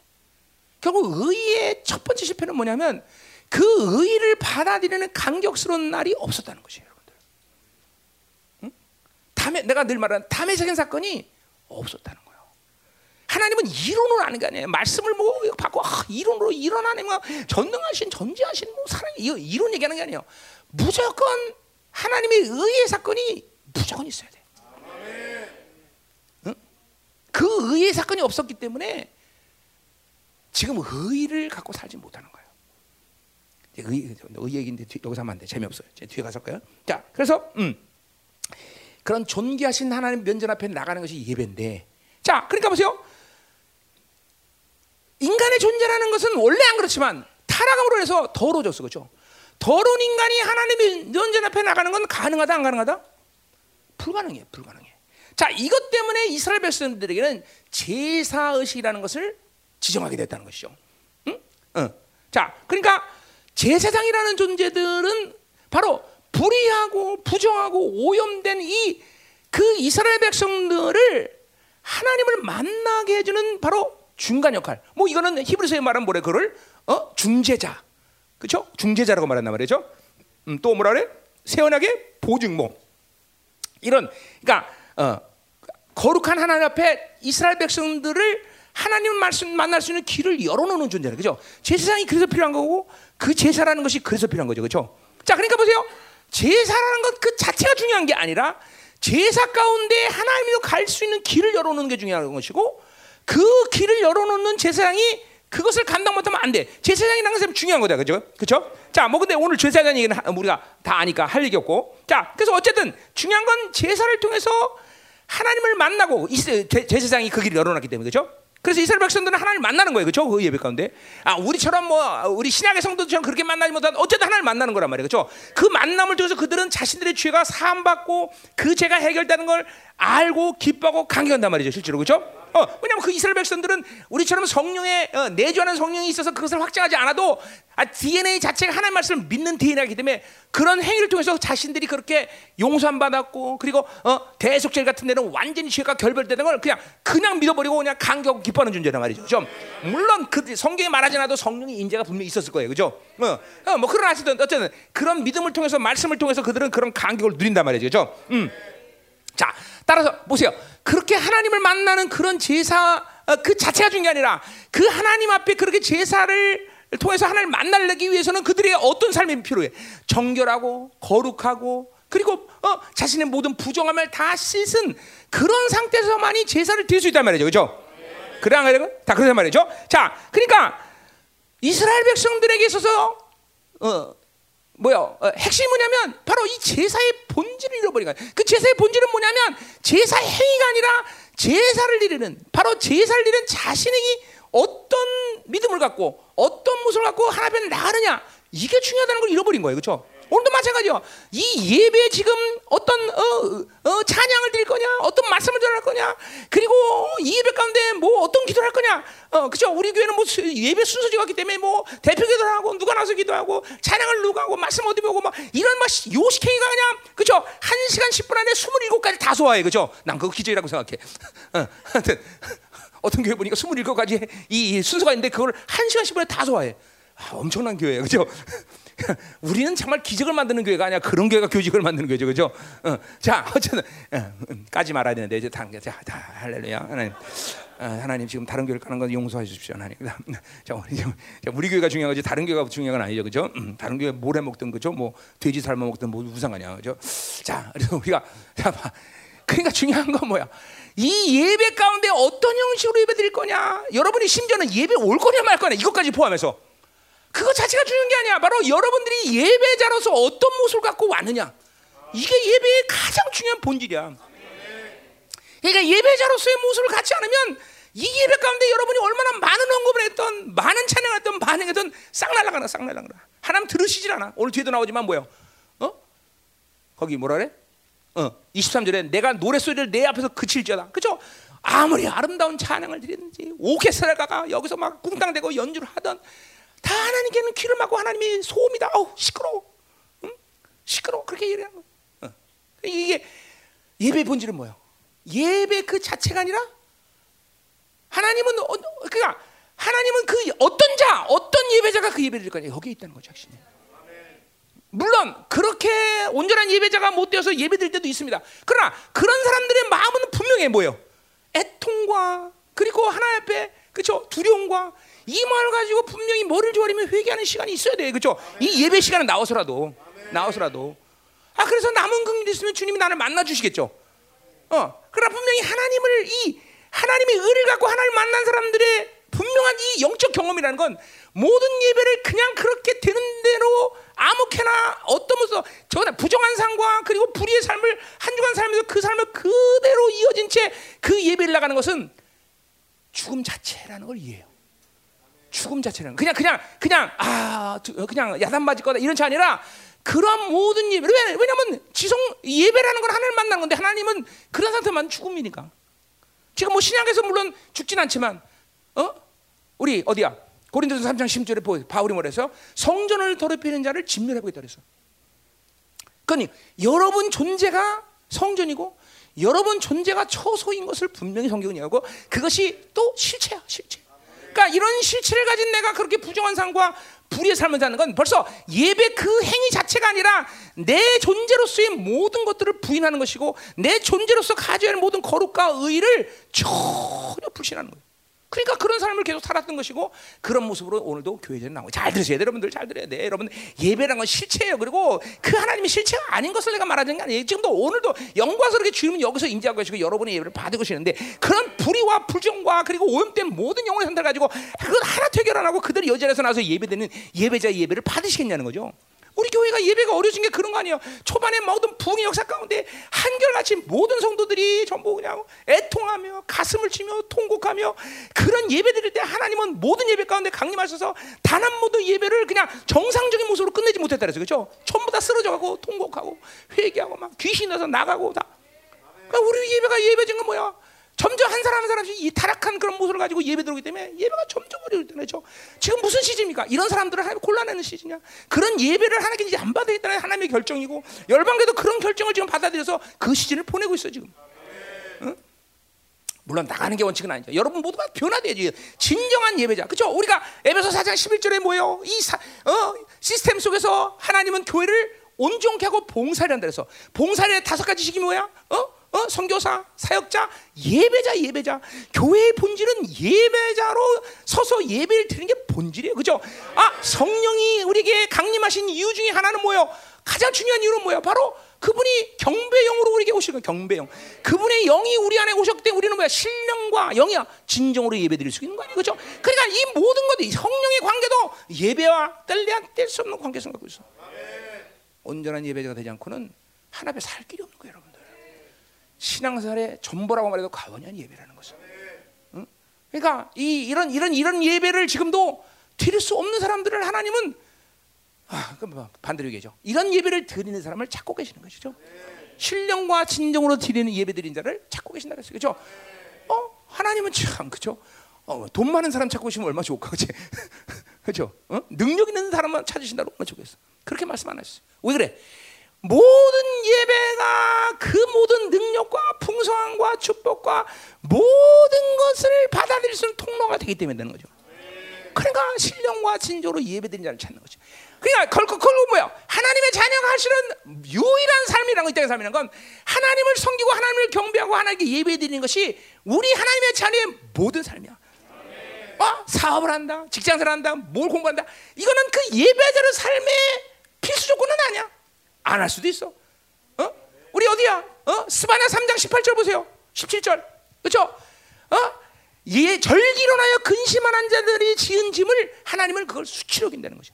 자, 엄청난 말이라서 그렇죠? 먹고 사는 문제가 걸림이 돼서 하나님께 예배를 제대로 못 드려서 고통스러운 사람은 그 짊어진 자를 하나님이 수치로 여긴다는 거야. 그러니까 보세요. 이 땅에서 어떤 모습으로 산다는 것은 예배자에게 본질적인 문제가 아니야. 뭘 먹고 사느냐? 뭘 할 거냐? 내 비전은 뭐냐? 어디로 가냐? 그거는 하나님의 사람에게 있어서 반드시 해결해야 될 문제는 아니야. 그냥 예배 드리고 있으면 하나님이 알아서 가게 해줘. 왜? 원래 우리가 그렇게 창조됐기 때문에. 원래 아담과 하와가 예배자로 창조됐기 때문에. 그분과 동행하고 그분을 예배하는 자로 창조하기 때문에. 아담을 창조해서 이래라 그러지 않으셨기 때문에. 아담을 통해서 이거 해먹고 살아라 그렇게 말하지 않기 때문에. 예배자, 넌 나와 동행만 하면 돼. 예배 실패는 모든 것의 실패라는 말을 내가 그래서 한다는 걸 알아야 돼요. 오늘도 마찬가지. 이 한 주간 승리자는 오늘도 예배 시간에 승리할 것이. 오늘도 이 예배자가 승리한다면 그것은 한 주간의 삶 가운데 하나님의 의를 갖고 산 사람일 것이. 그리고 하나님과 올바른 관계에서 그분 앞에 엎드려서 머리 조아리며 오늘도 이 거룩한 하나님의 임재 가운데 하나님 만나기를 갈망한 사람들이 드린 예배일 겁니다. 결국 예배는 그 형식이나 그 예배 자체가 아니라 여기 오냐 마냐가 문제가 아니라 바로 그런 마음으로 예배드린 자의 예배를 받으신다 말이죠. 그래서 신약은 뭐예요? 신령과 진정으로 예배드린 자라고 말하고 있어요. 그렇죠? 자, 그러니까 보세요.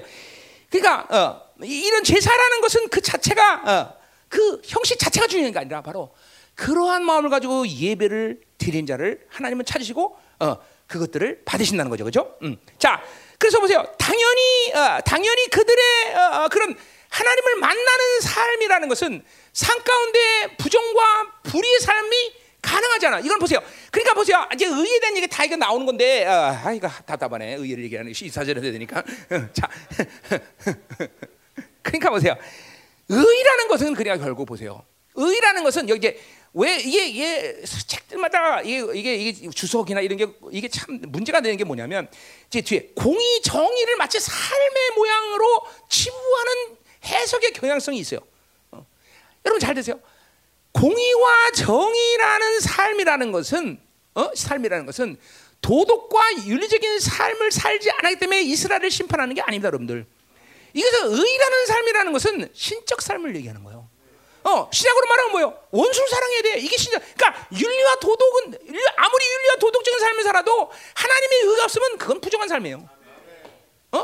그러니까 의를 가지고 있는 삶이라는 건 하나님의 자녀가 신적 삶을 얘기하는 것이지 착한 사람 되라, 착한 일 된다, 인간 체면상 그렇게 말하면 안 된다 이런 거 얘기하는 게 아니에요. 네. 결국 뭐야? 의라는 건 하나님이 인정하는 삶을 사는 거예요. 네. 그것은 세상에게는 나쁘게 나타날 수도 있어.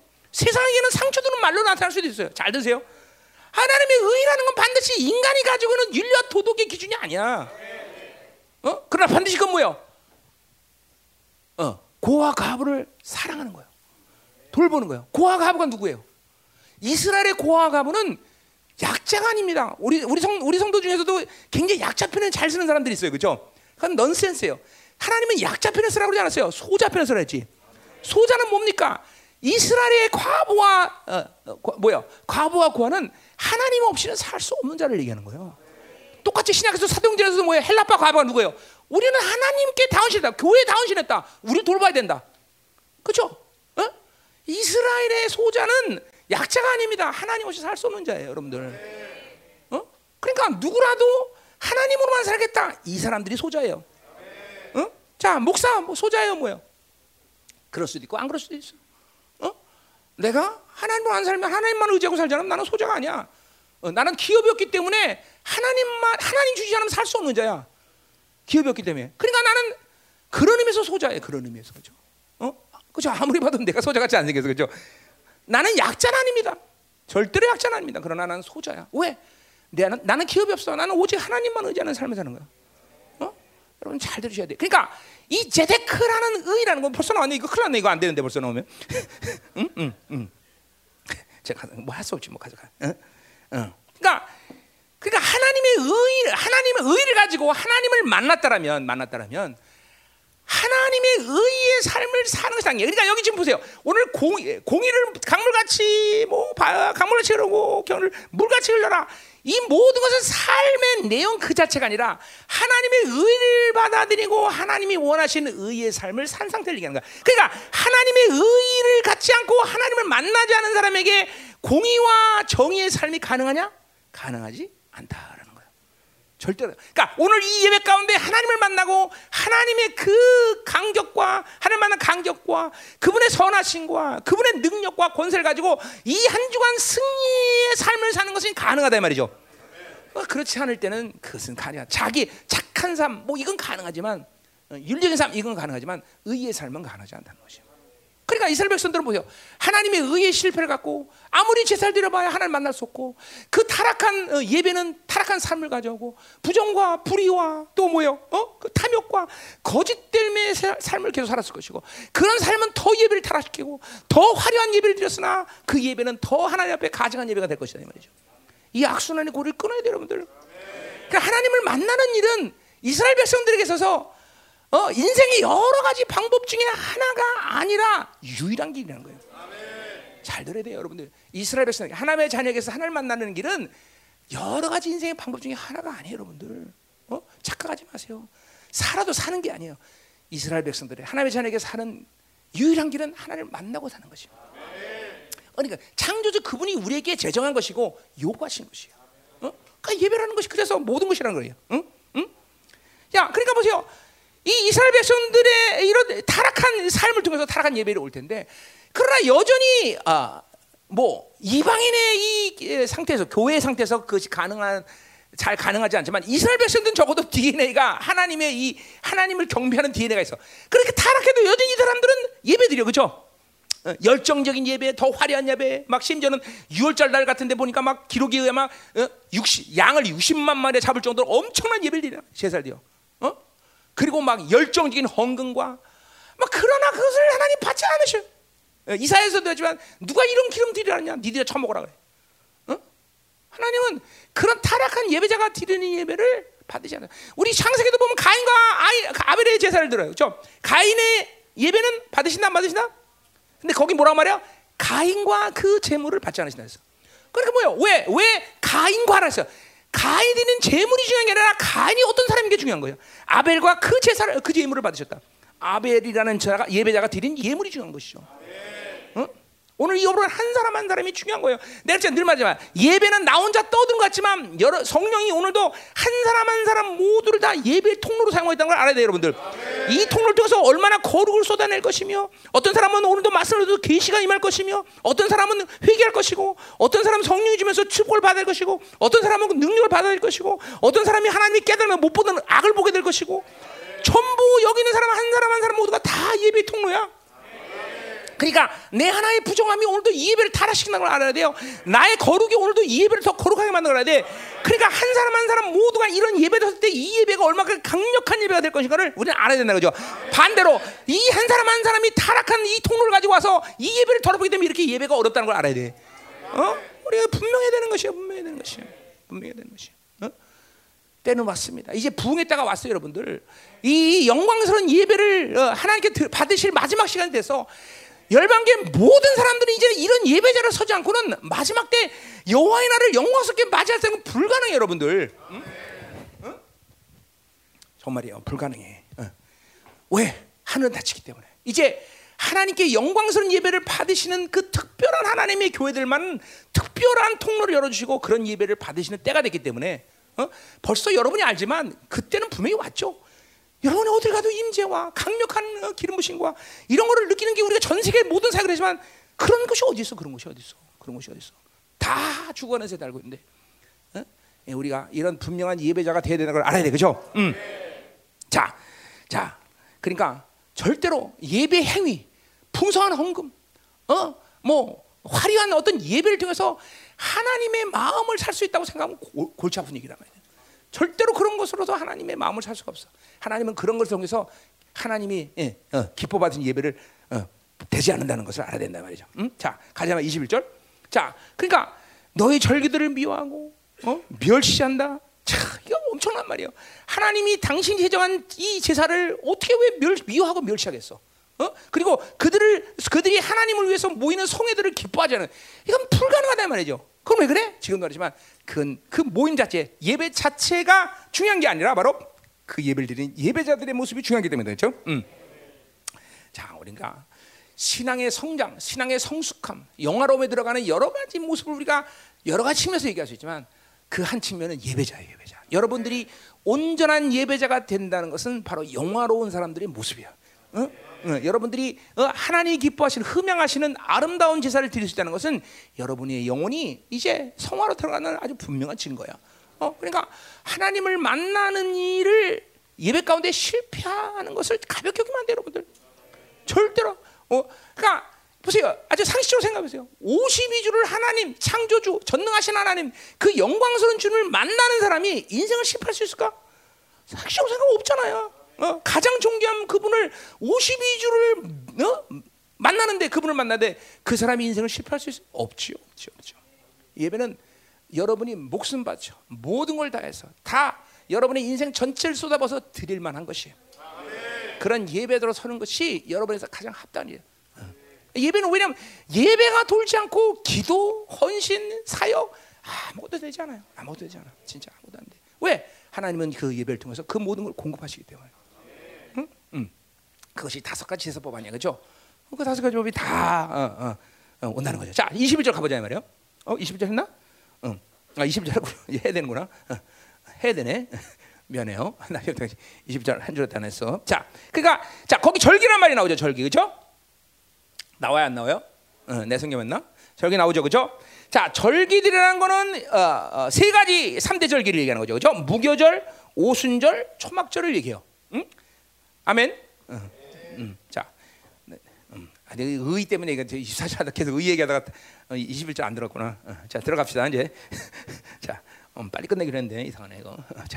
자, 그래서 뭐라고 무교절, 오순절, 초막절 3대 절기를 말하는데, 자, 무교절은 뭡니까? 출애굽을 기념하여 7일 동안 무교병을 먹는 절기죠, 그렇죠? 뭐 물론 그 시작은 유월절로 시작하는 거죠, 그렇죠? 그러니까 유월절과 무교절은 하나 보는 거예요.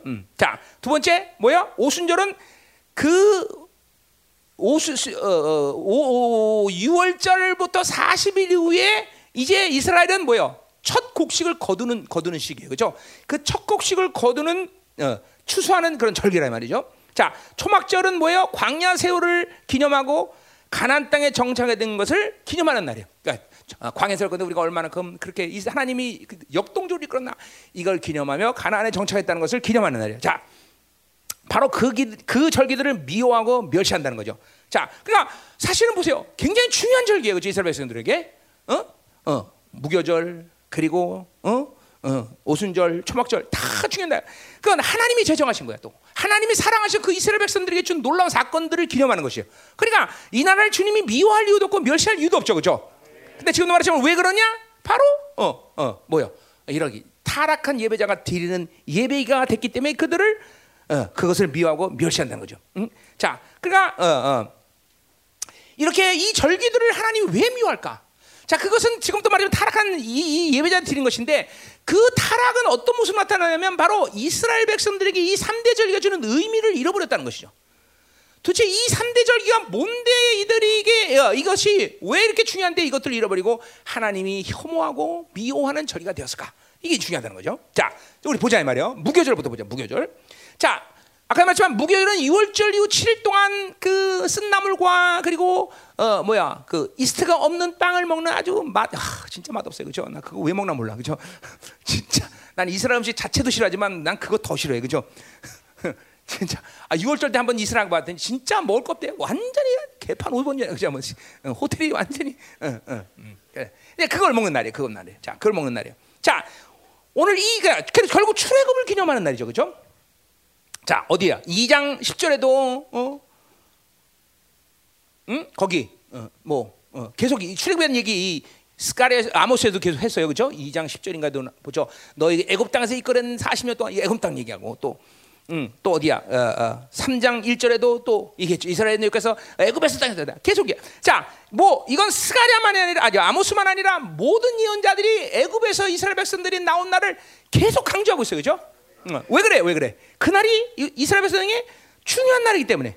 중요한 날이 돼. 자, 뭐예요? 한간노예였던 이스라엘 백성들을, 그렇죠? 하나님의 기적적인 역사로 인하여 구원받고 그리고 하나님의 특별한 백성이 된 날이에요. 그 날이, 그렇죠? 그렇죠. 이 날은 아주 정말 중요한 날, 이스라엘 백성에게. 자, 그리고 그들이 바다를 건너서 이제 오면서 자신들은 죽지 않고 살았고 애굽은 죽은 거야. 실제로 뭐 이스라엘도 죽은 거죠, 그렇죠?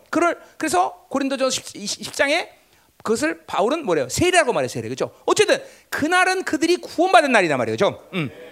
하나님의 자녀가 된 날이야. 그리고 하나님의 백성이 된 날이죠, 그렇죠? 자, 그러니까 이스라엘의 나라는 한간 노예밖에 안 됐어. 근데 이 출애굽을 통해서 그렇게 이제 장자들이 전부 죽어가고 피를 바르는 그들만은 살아나고 그리고 바다를 건너서 그들은 살아나고 이스라엘 죽어가는 이 놀라운 구원의 사건, 이것은 그들이 이스라엘이 누구냐라는 분명한 정체성을 시작한 날이야, 시작한 날. 우리는 이런 기적적인 역사로 하나님의 백성이 되었다는 세상 애굽, 출애굽이란 세상으로부터 분리돼서 이제는 하나님으로만 사는 백성이다는 분명한 정체성을 확인받는 날이에요. 이스라엘 가장 중요한 근본적인 날이죠. 근본적. 응? 이 날이 없었으면 이스라엘 나라는 세상 이방인 나라와 뭐 같은 나라가 되는 거죠, 그렇죠? 아니 어쩌면 나라 자체가 형성이 안 됐을지도 몰라. 그건 아무것도 아닌 거예요. 자, 그래서 이 정체성이 이스라엘로 하여금 출애굽이라는 말 자체로 세상과는 구별된 존재인 거야. 아멘. 그러니까 하나님의 자녀가 세상으로 구별되지 않았다는 것은 뭐에 대한 문제야? 정체성의 문제야. 지금도 세상과 착해서 세상의 부정함과 불의와 그렇죠? 기도 한마디 안 하고 지 마음대로 사는 것은 그것은 자기가 구원받지 않았다는 걸 확실하게 얘기하는 거죠. 확실하게. 그 말은 뭐예요? 이대로 끄다가 그냥 세상 살다가 지옥 가면 좋은데 교회 다니다가 지옥 간 사람 이렇게 끝나지 않는 거죠, 그렇죠? 그건 무서운 거예요, 사실은. 그러니까 이 정체성의 문제가 이스라엘로 하여금 이렇게 타락한 거죠. 그러니까 이스라엘의 이 절기들을 하나님 미워하는 것은 그 유월절이 주는 이스라엘 정체성을 그들이 잃어버렸다는 것이죠. 그것이 하나님이 그들을 미워하는 이유인 거죠. 이 절기를 미워. 그러니까 그 정체성 없이 야 오늘 유월절이다 우리 무경 먹자 이래서 되는 일이 아니다는 거죠. 오늘 주일이다. 뭐 그래 또 야하고 오면 또 괜찮아, 그렇죠? 눈금 띄고 그렇죠? 오늘 주일이네. 그럼 가고 오고 그렇죠? 똑같은 얘기예요. 아무것도 아니라는 거야, 아무것도. 그런 저기들.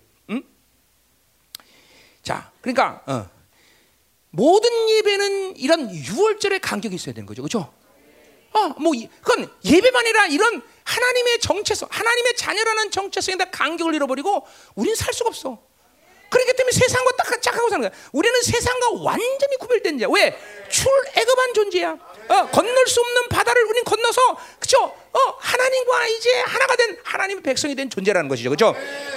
자, 그러니까 이렇게 완전하신 하나님과 이 만날 수 있는 의도 바로 여기서 시작한 거죠, 그죠? 뭐 물론. 이 구약에 있어서 의라는 말을 가지고 해석할 수 풀어내서는 안 되지만 그러나 이스라엘 백성은 전적으로 하나님의 이 은혜로 인하여 하나님의 특별한 백성 선민이 되었단 말이죠, 그렇죠? 그건 우리말로 하면 그들은 하나님의 의로 이제 하나님을 만날 수 있는 자격을 획득했다는 것이죠, 그렇죠? 실제로 이스라엘은 애굽을 빠져남부터 이제 하나님은 그들과 동행한다 안 한다? 동행한다 이 말이죠, 계속 동행하죠. 왜? 이제 그들을 만날 수 있기 때문에, 그렇죠? 물론 여전히 그들은 하나님을 두려워하고 하나님과 관계를 맺지 않지만 어쨌든 하나님은 그들을 따라다니고, 그죠? 하나님은 그들을 이끌고 다닌단 말이죠, 그죠? 그러니까 이 출애굽 사건은 하나님을 만날 수 있는 의의 사건을 맞았다고 신학적인 측면에서 우리가 해석해도 무리가 없단 말이죠, 그죠?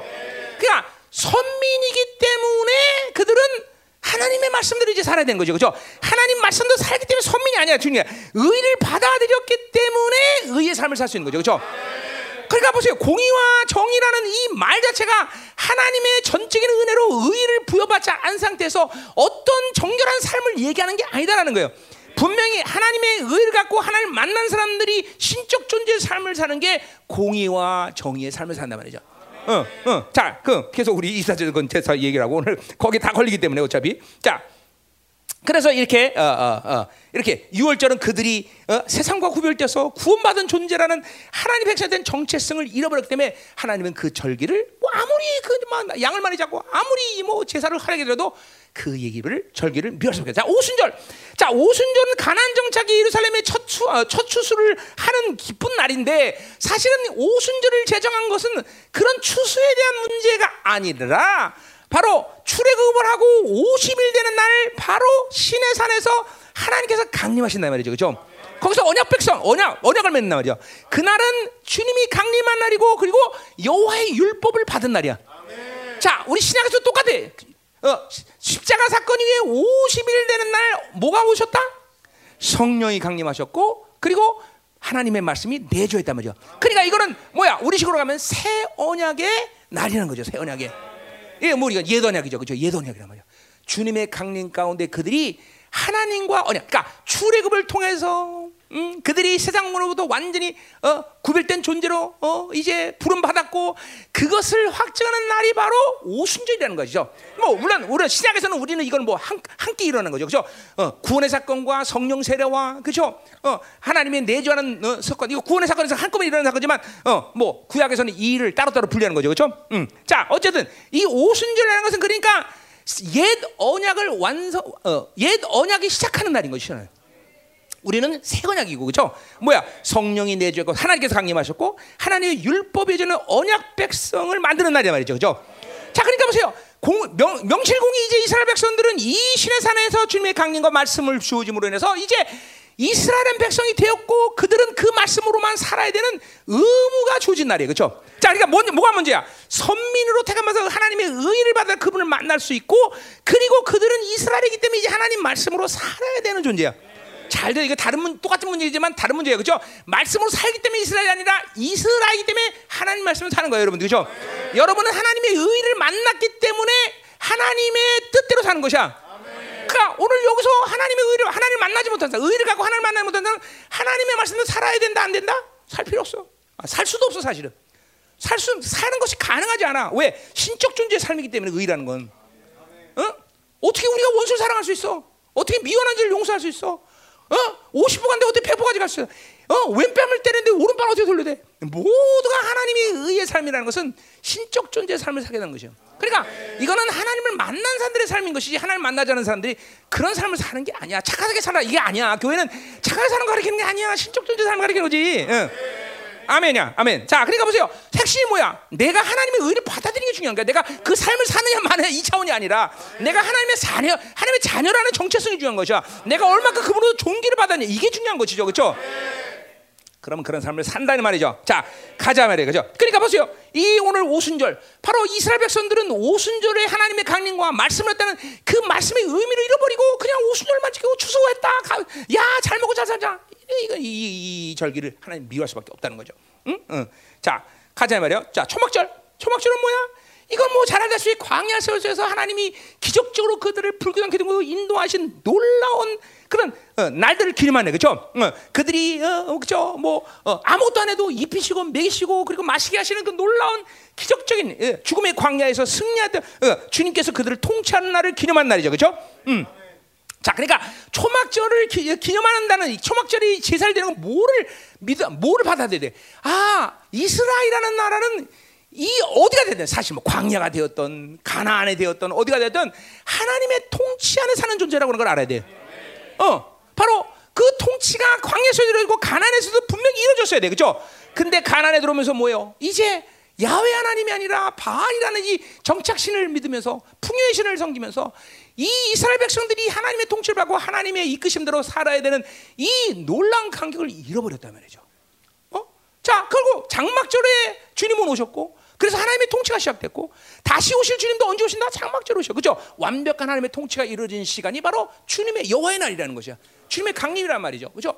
그러니까 지금도 하나님의 통치 바깥에 있는 사람들, 하나님의 통치한 전혀 관계없이 사는 사람들, 아, 그날은 분명히 간격이 아니라 어둠의 날일 거다 말이죠. 분명히 여호와의 날이 하나님의 영광스러운 날이 되는 것은 지금 이 땅에서 하나님의 통치를 받아들이고 광야가 됐든 가난이 됐든 기적적으로 하나님이 불기둥 기도로 이끌으셔서 하나님의 뜻대로 나를 이끄시면 그 뜻에 순종하고 그 이끄심대로 살 수 있는 자들. 뭐요? 갈라디아서 말하면 working by spirit, leading by spirit, step by step with the spirit. 이게 성령이 이끄시는 대로 살 수 있는 자들. 그렇죠? 갈라디아서가 아니라 뭐야? 요한계시록 14장 4절에 보면 뭐야? 어린 양이 어디로 이끌든지 따르는 자들.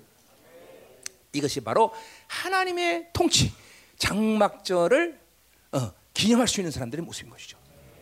하나님의 통치를 버리고 장막절은 없는 거예요. 그래서 자, 그래서 바로 이렇게 그 하나님의 강격스러운 통치를 잃어버렸기 때문에 이스라엘은, 이스라엘이 그 어디든지 하나님이 통치하시는 한, 그것이 어디든 그분이 이끄심대로 있는 한, 이스라엘은 승리한다는 야성을 잃어버린 거예요. 여러분 보세요. 여러분들이 지금도 세상에 대해서 맨날 진흙 들고 세상에 대해서 이렇게 맨날 눌리고 사는 이유는 바로 하나님의 통치를 잃어버린 거예요. 통치. 그 통치를 받는 사람은 언제든지 어느 상황이든지 승리할 때는 승리에 대한 이 냄새가 나게 돼 있어. 냄새가. 이 야성이 막.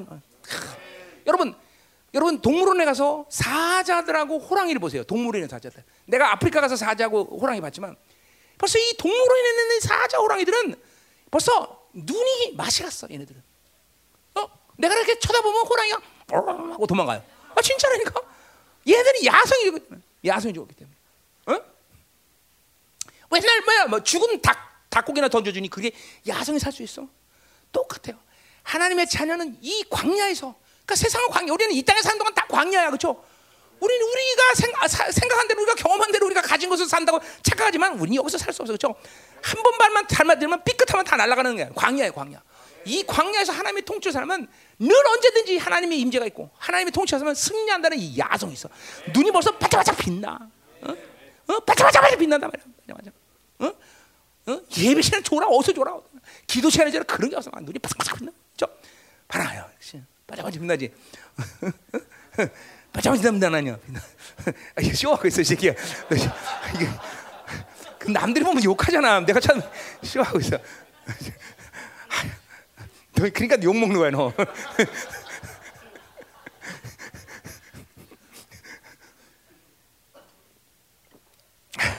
옆 사람 쳐다보세요. 바짝바짝 나나. 동태는 그거 안 돼. 동태는. 자 가요. 자 그러니까 보세요. 이렇게 하나님의 통치가 죽기 때문에 예배도 죽고 기도도 죽고 그렇게 다 삶도 죽게 되는 것이고 예배는 더 타락하게 되는 것이죠. 응? 자, 그러니까 보세요. 우리의 예배를 통해서는 이제 뒤에 나오는 절기, 번제나 소제, 화목제도 있지만 우리 예배는 이렇게 오순절 유월절 그리고 오순절 그리고 장막절의 모든 예배 안에 그 모든 요소들이 다 들어와 있는 거예요, 여러분들. 응? 오늘도 하나님의 자녀의 정체성을 확립하고. 내가 오늘 하나님의 자녀로서 이런 일을 되면서 하나님의 의를 더 이 간격이 있어야 되는 것이고, 그렇죠? 성령인 오늘 신령과 친절해서 성령에서 막 계시를 통해서 막 말씀을 열어주시고, 막 그렇죠? 하나님의 말씀이 막 운행되고 막 그렇죠? 또 뭐요? 장막절 하나님의 통치가 오늘도 일어나면서 막 그런 하나님이 나를 만지시고 임재를 느끼고 막 이런 모든 절기들이 한 예배 가운데 다 녹아드는 거예요, 그렇죠? 이런 모든 하나님의 놀라운 은혜를 섭리를 다 버리고 이스라엘 백성들이 아무리 이 절기를 지켜봐야 그것은 하나님이 가증히 여기는 것밖에 안 된다 그러죠. 응? 오늘도 이 절기들의 간격과 기분 여러분의 분명히 있어야 된다 말이죠. 아멘. 자, 그러니까 보세요. 이 절기들을 잃어버렸다는 것은 결국 뭘 얘기하는 거예요? 그들은 이스라엘이 하나님이 누군 줄 아는데 하나님이 누군지를 까먹었다는 거예요. 도대체 하나님이 누구냐? 바알이냐? 또 하나님이 잃어버렸다는 건 뭐야? 내가 누군지를 모르는 거야. 정체성을. 이게 참 무서운 결과가 되죠. 이스라엘 하나님이 누군지 모르고 이스라엘 자기가 누군지 몰라. 그러니까 이렇게 하나님이 이런 절기들을 형식으로 드리는 이들의 절기들을 받지 않는 건 너무나 당연한 거죠, 그렇죠? 자, 우리는 이런 절기적인 간격. 이거는 신약에서 그대로 일어난 사건이야, 그렇죠? 이 절기의 간격을 항상 갖고 있어, 항상. 자녀된 정체성. 우리는 세상으로부터 분리된 존재다. 그렇죠. 이 종기를 여러분이 이러면 절대 안 되는 거죠, 그렇죠? 내 안에 하나님의 영과 말씀이 와 있다, 그렇죠? 그래서 나는 새 언약의 존재가 되었다. 아멘. 예언약이 아니야. 나는 언약 백성이야. 이건 누가 언약해서 창조주가 나에게 일방적으로 언약하신 거예요, 그렇죠?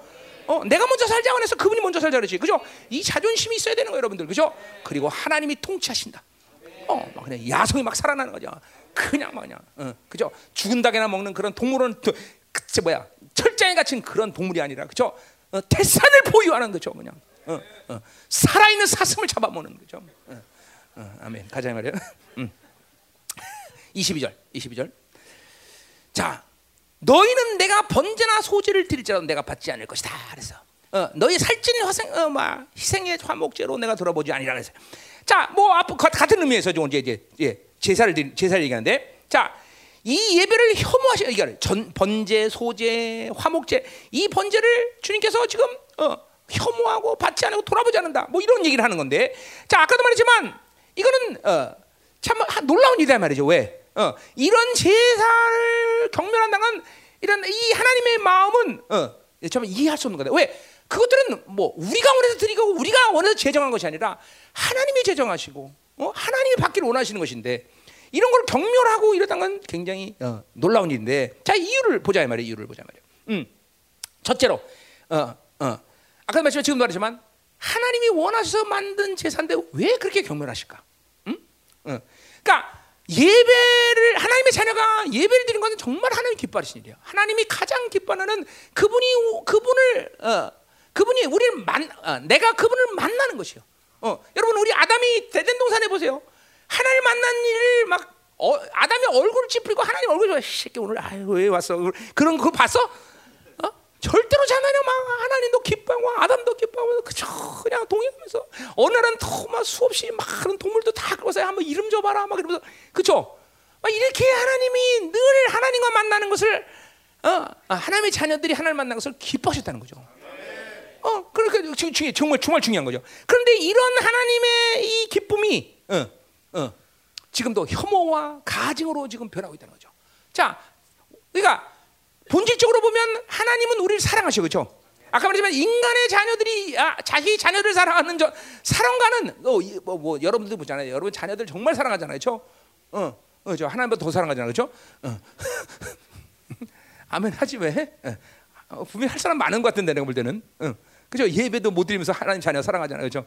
여러분 잘 알아야 돼요.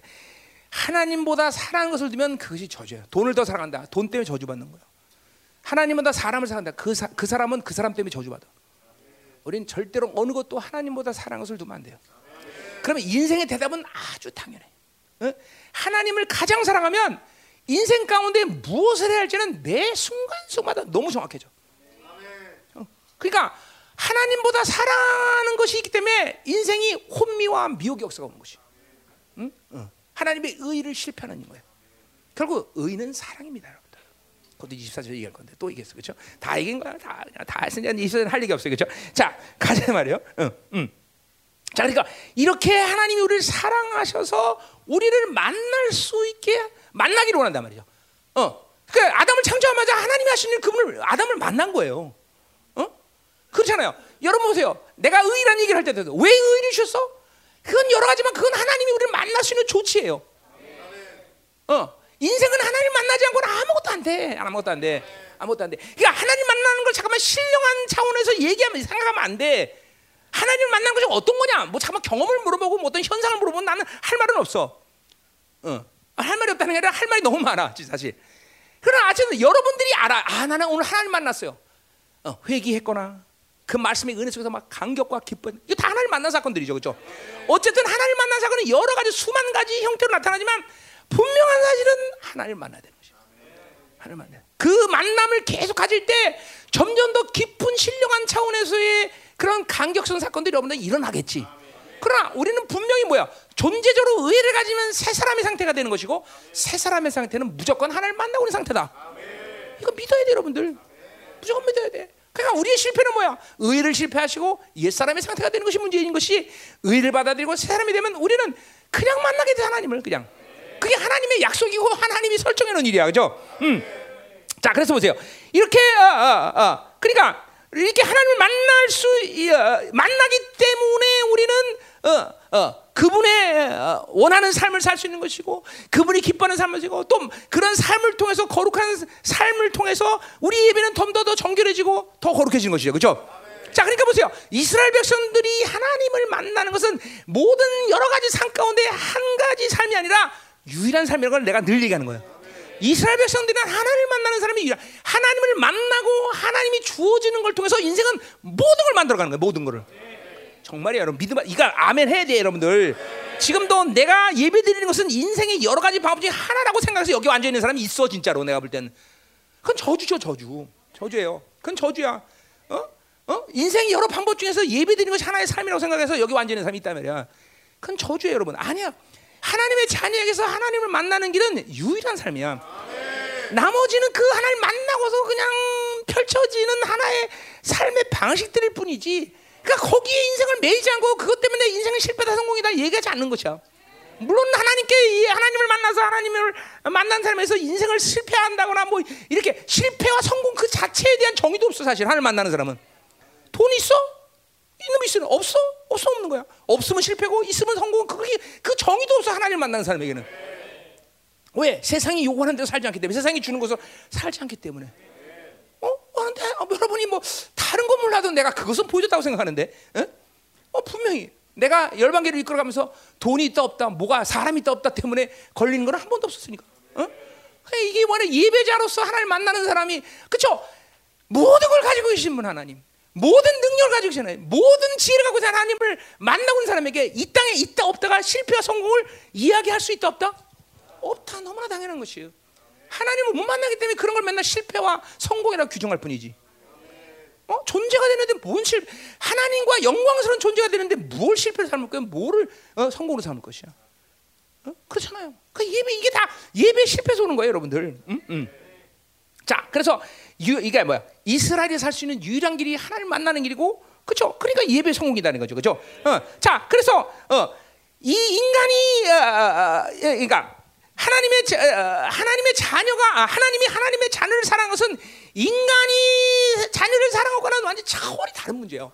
그러니까 보세요. 그분이 우리를 만나고자 하는 갈망은 내가 원하는 갈망 그것이 먼저가 아니라 그분이 우리를 그렇게 만나기를 갈망하신다는 거예요. 그러니까 의라는 것을 잘 들어야 돼요. 정말 잘 들어야 돼요. 의라는 것은 내가 뭐를 해결해야 되는 문제가 아니라 그분이 나를 만나고자 하는 그 사랑으로 주어지는 열정이라는 거예요. 그러니까 보세요. 여러분들 보세요. 의라는 것이 보세요. 얼마큼 중요한지. 하나님의 영이 내 안에 와서 로마서 8장 16절 하나님의 자녀인 것을 계속 나에게 말씀하셔. 뭐예요? 의라는 거예요. 말하는 피는 보혈이 여러분에게 의를 말씀하셔. 하나님의 말씀이 여러분에게 그 의를 말씀하셔. 그건 뭐예요? 그 의가 없이는 아무것도 할 수 없다는 것이고, 그 의를 가지고 내가 너를 만나고자 하는 하나님의 열정은 우리가 가지고 있는 어떠함이 아니에요, 여러분들. 그러니까 보세요. 여러분들에게 가장 중요한 것은 그러니까 이 담에색에서 꼬꼬라서 하나님이 의의를 전면적으로 받아낸 사건이 없는 것이 일단은 문제예요. 출애굽을 통해서 하나님의 기적적인 그런 이끄심으로 내가 하나님의 특별한 백성이 됐구나. 이 간격이 분명히 여러분에 있어야, 그 의의 간격이 있어야 사는 건데 아직도 그것이 없는 게 문제이기 때문에 항상 의에 대한 적당한 거리를 두고 사는 것이 우리들의 문제라는 거죠. 그래서 내가 담에색 사건을 빨리 맞이하라는 거야. 물론 우리 형제 중에서는 담의 사건을 맞이하고 오늘 여기서 예배를 드리는 사람이 있습니다. 좋습니다. 그런 사람이 많아. 그 사람 다 해야 돼, 다. 그러니까 보세요. 이 의라는 건 하나님의 사랑의 열정인데, 그러니까 여러분 보세요.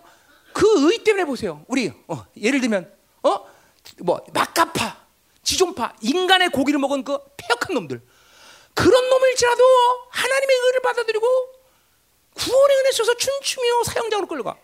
하나님의 이게 뭐게?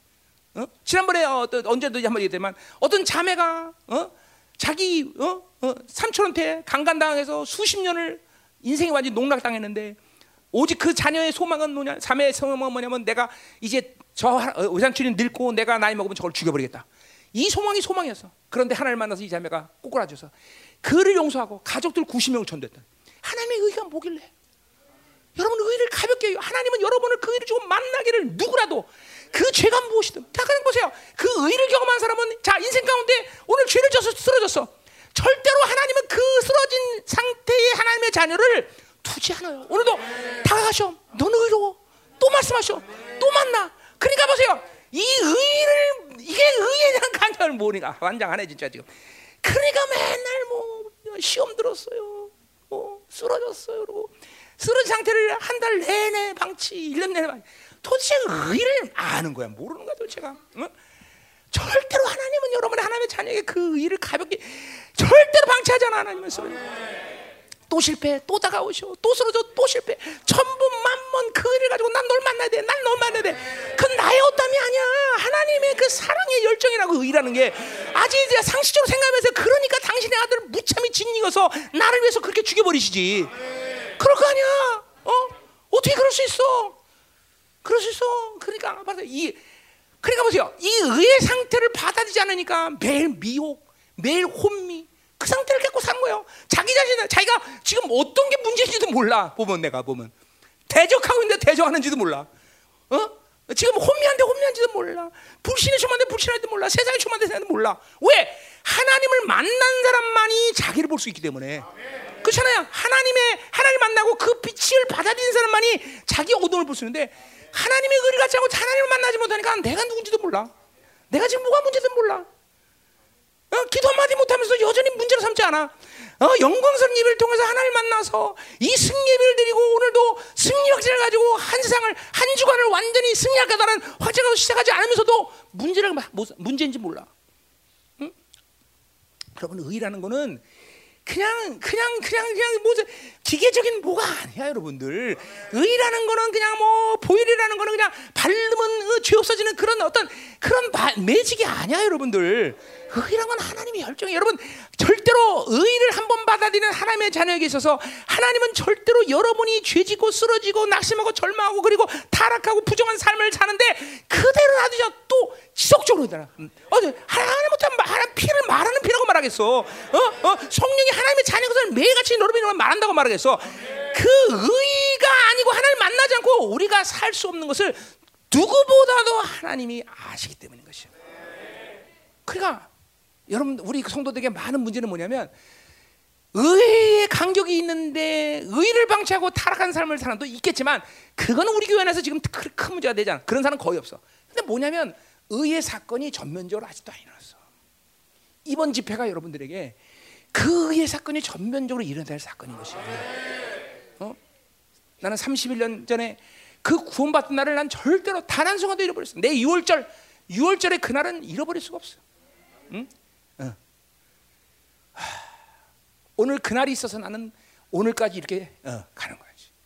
그리고 그 의의를 받아들여부터 이제까지 31년 동안 살면서 하나님이 절대로 내가 쓰러지는 상태, 내가 타락한 상태, 내가 절망한 상태, 이 상태를 하나님은 절대로 두고 보지 않으셔. 계속서 넌 의야, 난 너에게 의존, 너를 만나기를 원해. 계속. 그건 하나님의 의지지 내 의지가 아니야. 그러니까 창조주의 특징은 뭐예요? 내가 찾아가는 것은 신이 아니야. 그분이 항상 찾아오셔. 의의를 가진 자들의 이 간격이 여기 있는 거예요, 여러분들. 응? 자, 그러니까 보세요. 내가 한 달 내내 방치해 낙심하고 절망해서 쓰는데 하나님 안 오셨다. 하나님의 자녀인 걸 의심해야 돼요. 정말이요. 하나님의 자녀인 걸 의심해야 돼요. 계속 죄를 짓고 있는 상태에서 계속 하나님은 그냥 나를 놔둔다. 구원을 의심해야 돼요. 절대로 한 번 의의를 받아들이는 하나님의 자녀에게 하나님은 절대로 그런 식으로 놔두는 법이 없어요. 그러면 그건 당신이 창조주인 것을 포기한 것이에요. 그러면 하나님이 당신의 자녀를 그렇게 무참히 치니어서 의의를 이루실 이유가 없어요. 그렇다면 여러분, 하나님이 여러분에게 의를 줬다는 것은 그분이 얼만큼 여러분을 사랑했지 우리는 계산할 수 없어요. 우리는 인간의 언어로 표현할 수 있는 건 받은 자만이 아는 것이에요. 그러니까 보세요. 그 한 번의 사랑을 그 의를 받아들인 사람의 인생은 절대로 타락해서 하나님을 모른다고 말하는 것은 거의 불가능해요. 그러니까 보세요. 이런 삶을 이렇게 그분을 모른다고 얘기하는 배교의 길을 갖기 위해서는 얼마나 많은 시간 하나님의 의에 대한 권면을 외면하고 거부하고 외면하고 그런 시간을 살았기 때문에 드디어 하나님을 배교하는 역사가 일어날까? 그러니까 배교라는 건 사실 성경에서 전면적인 흐름은 아니다 이 말이죠. 하나님의 의, 그러니까 이런 것도 가능해요. 하나님을 그냥 만난 것 같은데 만나지 않으면 잘 모르겠다. 이런 사람이 의의를 배반하는 건 아주 쉬운 일이야. 그런 담일 사건이 없으니까 자기의 생명의 위축을 받고 자기가 손해보고 하나님을 섬기는 일이 자기의 인생에 유익이 안 되면 얼마든지 버리죠. 우린 그런 걸 배교라고 말하지 않아. 그냥 그냥 교회 다니다가 그냥 교회 간둔 거지. 응? 그러니까 우린 지금 의의를 얘기하는 거야. 의. 하나님의 의의는 그런 것이 아니다 말이죠. 하나님의 의의는 끊임없이 지속적으로 계속 순간순간마다 계속 나에게 다가오셔서 나를 만나고자 하는 의지야. 그것 때문에 나에게 의의를 주신 것이야. 의의를. 그러니까 보세요. 그렇게 의의를 갖고 하나님을 만났으니 내가 하나님 만난 사람으로서 의의 삶을 사는 것은 너무나 당연하고 어쩌면 쉬운 일이라고 말할 수 있어. 내 방식이 아니라 내 방식이야. 그분의 의의를 가지고 그분의 사랑을 안 하는데 어떻게 내가 다른 사람을 원수로 이길 수 있어? 내가 저 사람을 어떻게 미워할 수 있어? 그렇죠? 내가 어떻게 돈을 더 사랑할 수 있어? 그렇죠? 불가능해요. 의의를 가진 사람들은. 이게 모두 신앙사의 초점은 결국 받으면 유월절의 문제예요. 유월절의 문제. 기적적으로 애굽을 빠져나와서 그 홍해바다를 걷는 놀라운 사건을 아직도 갖지 못한 거죠. 그게 바로 광야 세월의 세대 아니야. 그렇게 가나안에 들어왔잖아요. 그냥 그들이 바로 가나안에 들어오면 타락해 버리는 거야. 그렇죠? 이게 우리 출애굽을 분명히 오늘 알아야 돼, 받아야 돼. 응? 자 가자 말이야. 계속 어디까지 해서 거기까지. 그러니까 이렇게 하나님을 만나지 않고 의를 갖지 않고 계속 종교 생활을 하고 그러면 역시 여전히 종교 생활을 하지만 자신의 힘으로 살아야 된다는 거죠. 응? 자신의 힘으로 살 수 있어요. 그러니까 오늘 그러니까 이 이스라엘 백성들에게 이 예배를 안 받는다, 난 혐오한다, 난 미워한다라고 말하는 건 뭐예요? 로마서 1장 28절 말씀처럼 네 마음대로 살아봐. 그러지 않는 이 하나님을 만나는 길은 이스라엘 백성들에게 유일한 삶이야. 여러분은 우리 이사야 때도 계속 얘기했지만 뭐야? 이스라엘 백성은 자신들이 가지고 있는 거 승리하는 자가 아니야. 그죠? 라기스로 승리하는 자가 아니란 말이야, 그죠? 거지같이 깡패 같은 삶을 살아도 하나님이 함께하면 승리하는 자란 말이죠, 그죠? 그러니까 이스라엘은 가지고 있다, 없다, 있다, 소유했다, 안 했다로 사는 자가 아니란 말이에요. 아이씨, 이거 이론이 아닌데, 그죠? 그러니까 하나님을 만나고 있는 이스라엘 날마다 승리하는 거예요. 하나님을 만나고 있는 다윗은 늘 골리앗이 됐든 뭐든 상관없어. 넌 내 밥이다라고 나오는 거예요. 나와야지, 그게 나와야 돼, 나와야 돼. 하나님 만나고 있는 다윗처럼 골리앗이 됐든 뭐가 됐든 넌 내 밥이다 이렇게 말할 수 있다는 거죠. 나 하나님 만나지 않으면 나는 메뚜기야 맨날. 그냥 내 힘으로 살아야 되니까 내가 할 수 있는 일은 하고 알 수 없는 일은 절망하고, 그게 무슨 하나님의 자녀야. 그거 아니다는 거죠. 응? 그러니까 예배를 안 받는 건 이제 네 마음대로 살아라 그러고, 그건 네 마음대로 살아라는 건 죽는다는 거예요. 이제 다시 말합니다. 예배는 인생의 여러 방법 중에 하나가 아니라 이스라엘에게 유일한 길이다. 유일한 길이다. 아멘. 자, 그래서 번제는 뭐예요? 헌신을 말하는 거예요. 자, 또 소제는 뭐예요? 축복을 말하는 거예요. 화목제는 뭐예요? 하나님과 화목이에요. 자, 그러니까 감사제죠. 자, 그러니까 보세요. 한 예배를 통해서 아까 출애굽, 유월절, 뭐야 또 오순절, 또 초막절, 그렇죠? 자, 근데 그 예배의 방식은 뭘로 드려야 돼? 바로 오늘 번제, 소제, 화목제를 드려야 되는 거죠, 그렇죠? 그래서 하나님과 한 예배를 통해서 하나님과 화목된 관계, 우리는 뭐야? 보혈의 능력으로 화목돼서 그분 앞에 나올 수가 있죠, 그렇죠? 자, 그리고 뭐예요? 하나님께 그 예배를 통해서 축복을 받는 거죠, 그렇죠? 소제야, 그렇죠? 그리고 뭐예요? 하나님께 그 놀라운 사랑을 받아들이고 나는 하나님으로만 살겠습니다. 이게 번제, 그렇죠? 자, 근데 이 예배를 하나님이 가증히 여기서 안 받는 거야. 근원적인 타락이 뭐예요? 바로 예배자의 타락이죠. 뭐가 또 예배자야? 속죄제의 타락이죠, 속죄자. 합당한 회개 역사가 없어. 합당한 회개 없이 소제, 화목제, 뭐 번제 드려봐야 백날 도루묵이야, 도루묵. 하나님 앞에 합당한 속죄제를 드려. 회개 역사 없이 이런 예배는. 그러니까 보세요. 반드시 신령과 진정으로 예배한다고 해서 가장 중요한 첫 번째 하나님 만난 거는 회개라는 거예요. 오늘도 분명히 하나님 만난 사람은 오늘도 기도할 때 회개할 것이. 아니, 말씀을 들으면서 회개할 것이다. 그분을 진정으로 사랑하지 않고 그분의 의를 던져고 한 주간을 살았던 모든 삶이 지금도 막 속속들이 말씀이 검처럼 내 안에 박힌 역사가 일어나야 돼요. 그리고 어둠을 잘라내야 되는 것이고, 그렇죠? 그 속죄제를 드리지 않고 이런 제사를 드려봐야 하나님이 가증이는 것이죠. 응? 그리고 하나님의 사랑을 받아들일 수 없는 자가 되는 것이고, 하나님의 사랑 없이 살려니 모든 것이 상처야. 돈 없으면 상처, 누가 뭐라 하면 상처, 다 상처야, 다 상처. 그러나 하나님의 사랑을 받는 물등등하듯 심령이 되니 어느 것도 꽂히는 부위가 없어요, 그렇죠? 아, 예배를 통해서 하나님의 사랑을 받는 것은 심령이 새로지는 거예요, 심령이. 응? 자, 그렇기 때문에 오늘 이 속죄제와 이 모든 것들, 번제와 소제와 이 화목제가 하나님이 받지 않은 예배가 되는 것은 너무나 당연한 것이다. 왜? 회개 없이 하나님 앞에 하나님의 거룩한 하나님을 만날 수 없기 때문에, 그 의의 없이 하나님을 만날 수 없기 때문에 이런 제사가 가증한 것은 당연하다. 23절 가자 말이요. 자, 23절. 내 노래소리를 내 앞에서 그 하나님의 노래를 듣고 나리 하냐. 자, 뭐예요? 그 앞에서 하나님이 그 제사 가운데 이스라엘 백성들이 가장 아주 화려한 예배를 드렸던 기록을 보면 하프를 치는 사람이 10,000명이 하프를 쳤대요. 10,000명이. 이야, 그죠? 그냥 하프를 10,000명이 쳤다고 생각해보세요. 얼마나 장엄한 예배 되겠어요, 장엄한 예배. 그죠? 10,000명이 하프 치면 그 가운데서 닐리리만 보라든지 뭐라든지 아무도 못 알아들어, 그죠? 그럼 엄청난 거죠, 엄청난 거죠. 옛날에 내가 중학교 2학년 때 가서 소년 스포츠 그 전국체전 말고. 그 뭐지? 내라는 거? 전국 소년 스포츠 뭐 있잖아. 소년 체육대회 맞아. 그거 내가 서울 대표로 나간 적이 있었는데, 그때 무슨 중학교 하여튼 고등학교 중학교 기억나는데, 하여튼 전교생이 찬양대를 쓴 적이 있어. 전교생. 진짜 하나 그냥 스타디움에 그냥 꽉 찼더라 사람이. 내가 그렇게 많은 합창단은 본 적이 없어. 근데 그때 어린 나이도 내 생각은 야, 저기서 아리랑 불러도 상관없겠구나 그런 생각이 들더라고. 아무튼 중요한 건 뭐야? 이런 화려한 장엄한 예배를 드린다도 하나님께는 뭐야? 소음이야, 소음. 저 한국계 보세요. 아니 이 보세요. 화려한 막 그냥 오케스트라 막 그쵸? 엄청난 성악가들 나와서 막 닐리리 만보해도 하나님은 다 소음으로 드신다는 거예요. 왜? 타락한 이 회개 없이 타락한 예배를 예배자들이 드리는 예배를 하나님 받지 않으신다는 거예요. 잘 들어요. 자, 예배는 보세요.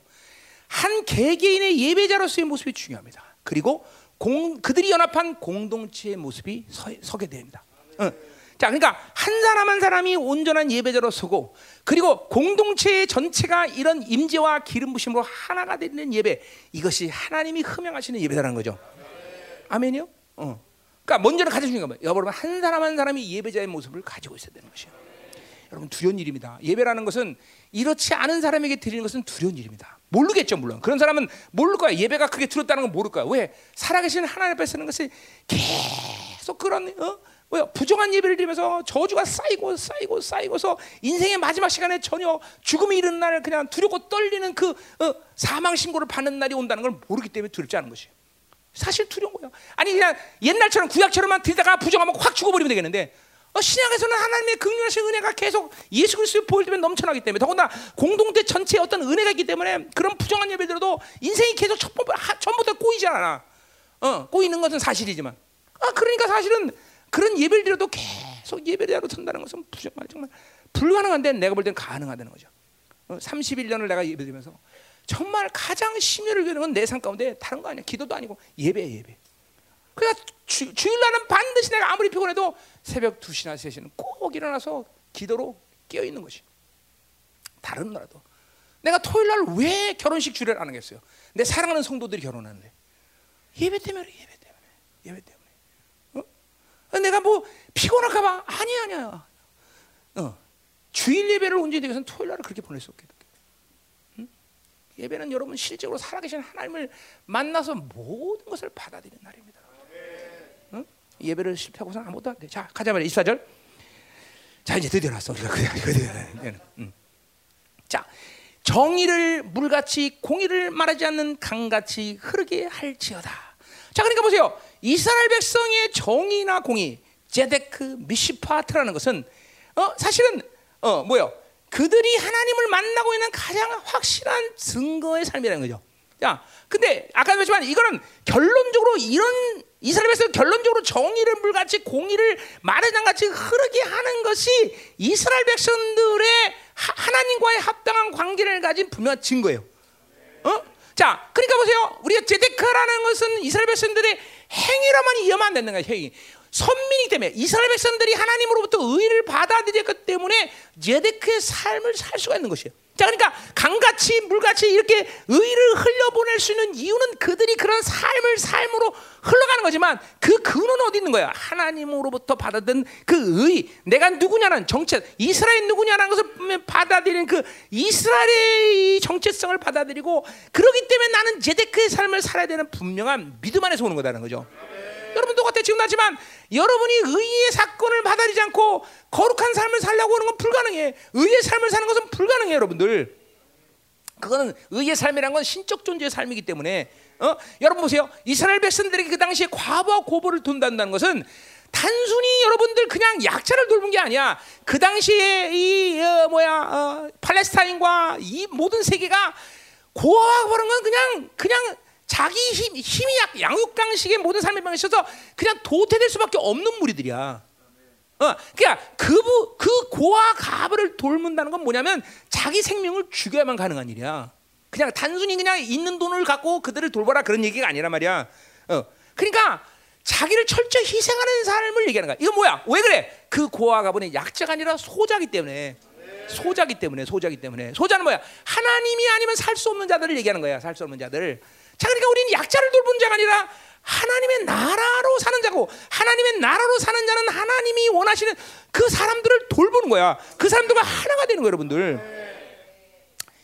이게 잠깐만, 이게 이 인본주의 사상 때문에 약자를 교회 안에 들어와서 그것이 약자를 돌보고, 여러분 나는 이제까지 열방교회 하면서 세상의 약자들을 위해서 헌금한 일은 없어요. 그러니까 이런 거죠. 가난하니까 돈 줘야 된다. 그거는 하나님이 하시는 일이 아니야. 하나님의 나라가 하는 일이 아니란 말이야. 그러니까 이게 교회가 참 이게 세상의 눈치를 보면서 그런 걸 갖고 꼭 해야 된다. 우리 그런 거 얄짤 없어. 하나님의 거룩하신 물질을 왜 그런 데서? 하나님의 나라가 움직이는 데만 살아야 돼. 나라가 움직이는 것만.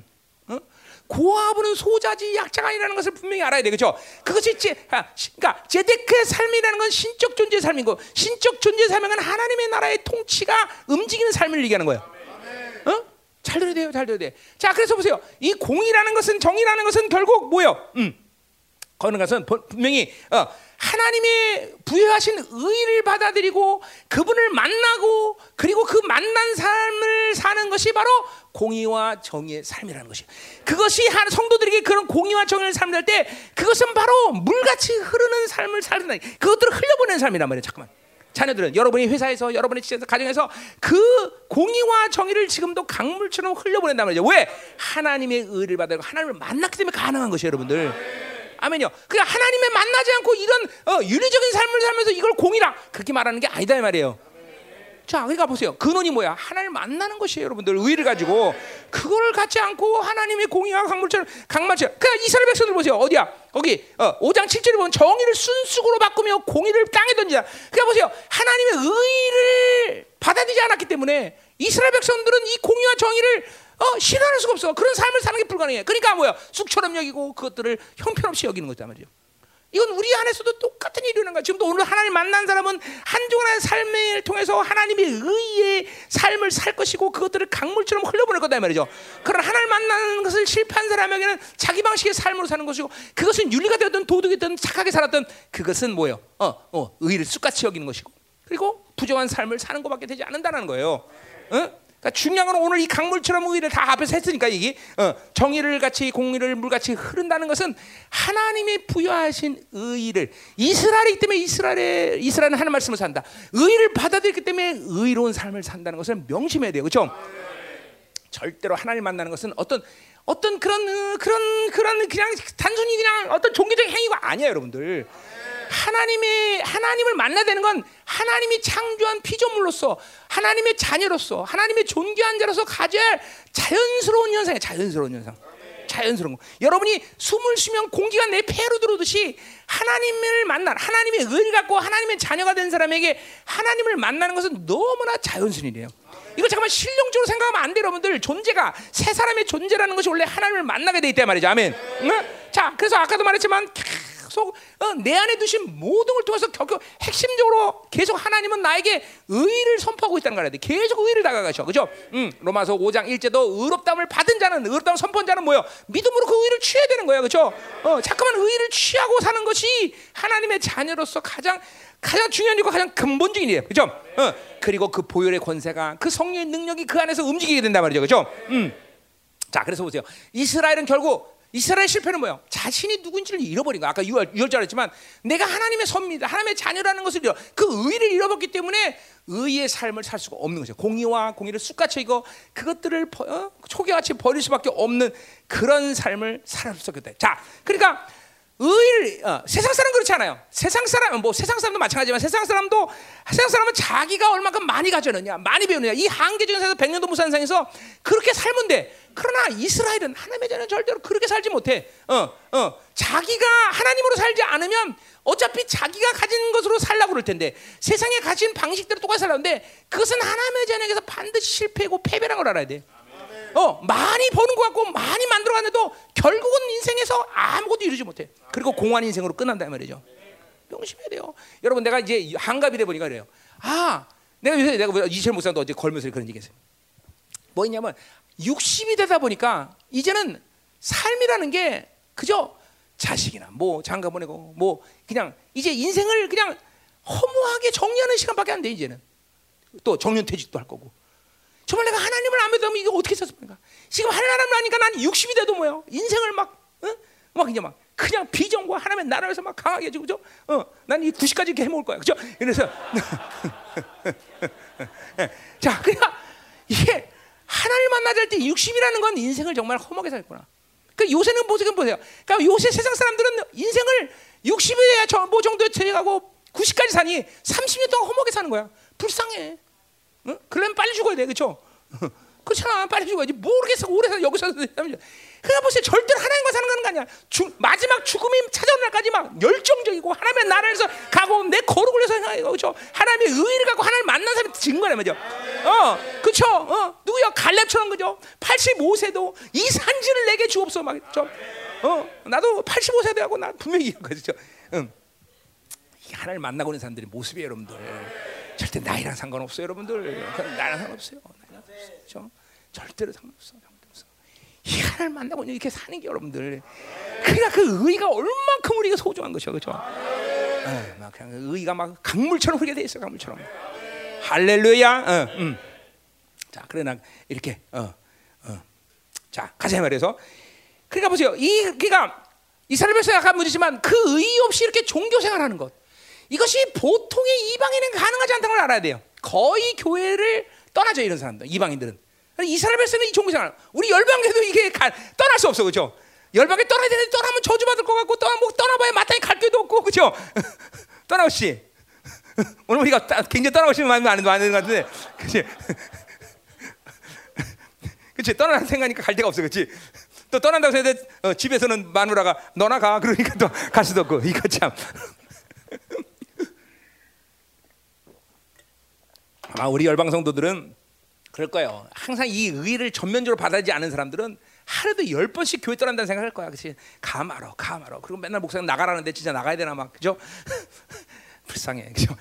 그러니까 이게 의의를 전면적으로 받아들이지 않은 사람한테, 그러니까 그 상태 있으니까 계속 미혹당하고, 계속 혼미하고, 자기를 못 보거든. 하나님 만나지 못하면. 진짜 여러분 지금도 자, 이렇게 보세요. 하나님을 나는 못 만나겠다 그러면 여러분은 지금 상태가 미혹이라면 정확한 거예요. 100% 내가 목숨 걸 수 있어. 하나님을 만나지 못하고 있다면 혼미한 상태다. 분명한 거예요. 계속 원수에게 속는 거예요, 지금. 다 속아, 다. 왜? 원수가 하나님의 자녀에게 할 수 있는 일이, 가장 핵심적인 일이 바로 속이는 일이니까. 그러니까 하나님이 그 죄를 완전히 해서 나는 완전히 의인이 되는데도 너 죄인이야. 너 그 죄 어떻게 졌잖아. 그러면 매일 너 아무것도 없잖아. 그럼 매일 가, 그래 맞아. 그러고 귀신에 동의해, 그죠? 그러니까 맨날 속는 거야. 그러니까 아까도 말했지만 의인이라는 건 내가 가진 어떤 열정이 아니야. 그분이 나를 살아 찾아오시는 감격이에요. 캬, 나는 의인이란 거, 의라니까 막 그러고 찾아와서 막. 그러니까 절대로 하나님은 나를 쓰러진 채를 단 한 시간도 방치하지 않으셔. 단 한 시간도. 죄지고 쓰러졌다, 낙심했다, 절망했다, 힘없다. 또 나오셔. 이크 의야 의.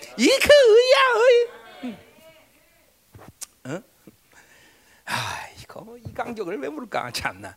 환장할 일이야 정말. 자, 그러니까 보세요. 그렇게 종교 생활 갖고 되는 문제가 아니다, 맞죠? 지금도 여러분 이 종교 생활이든가 의의를 갖지 않으면 어쩔 수 없이 실수야. 그냥 종교 생활이 돼버리는 거예요. 이스라엘처럼 그냥 이렇게 계속 절기드리면서 예배드리면서 제사드리면서 그냥 사는 거예요. 하나님 받지 않든 안 받든 상관없어. 전부 이방인과 똑같은 예배를 드리게 되는 것이죠.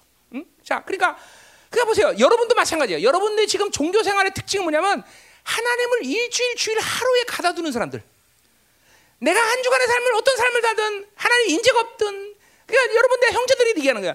늘 내가 어떤 시간을 마련해서 몇 시간 동안 기도하는 삶을 사는지 못한다 할지라도, 삶은 좋겠지만 내가 하루의 삶 가운데 그분의 임재를 느끼고 성령을 인식하고 그분께 내 모든 영적 시선을 집중하고 사는 것은 굉장히 중요하다 그래서. 왜냐하면 하나님은 무소부지하시기 때문에 내가 어딜 가든 나와 늘 함께하시고 나를 통치하시는 하나님이에요. 항상 나는 초막절 가운데 있는 거예요. 하나님의 통치가 항상 있는 거예요, 항상. 아멘이요. 그리고 내 안에 계신 성령이, 그리고 내 안에 계신 하나님의 말씀이 나를 어떤 죄냐, 성전이요 처소로 만들었어. 그 성전 때문에 거룩한 임재, 처소 때문에 그분의 위엄과 권위와 권세, 이것들은 항상 여러분을 따라다니게 돼 있어. 그러니까 이것들을 인식하지 않고 살면 여러분이 퇴근하고 와서 교회 와서 기도한다는 건 가능하지 않아.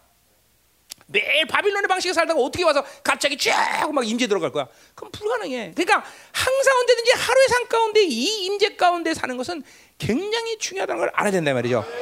근데 그렇지 않으면 이제 종교생활 된가? 그냥 주일날 하루에 하나님을 가두고, 그리고 나머지 날은 지가 마음대로 그냥 사는 거죠. 그죠?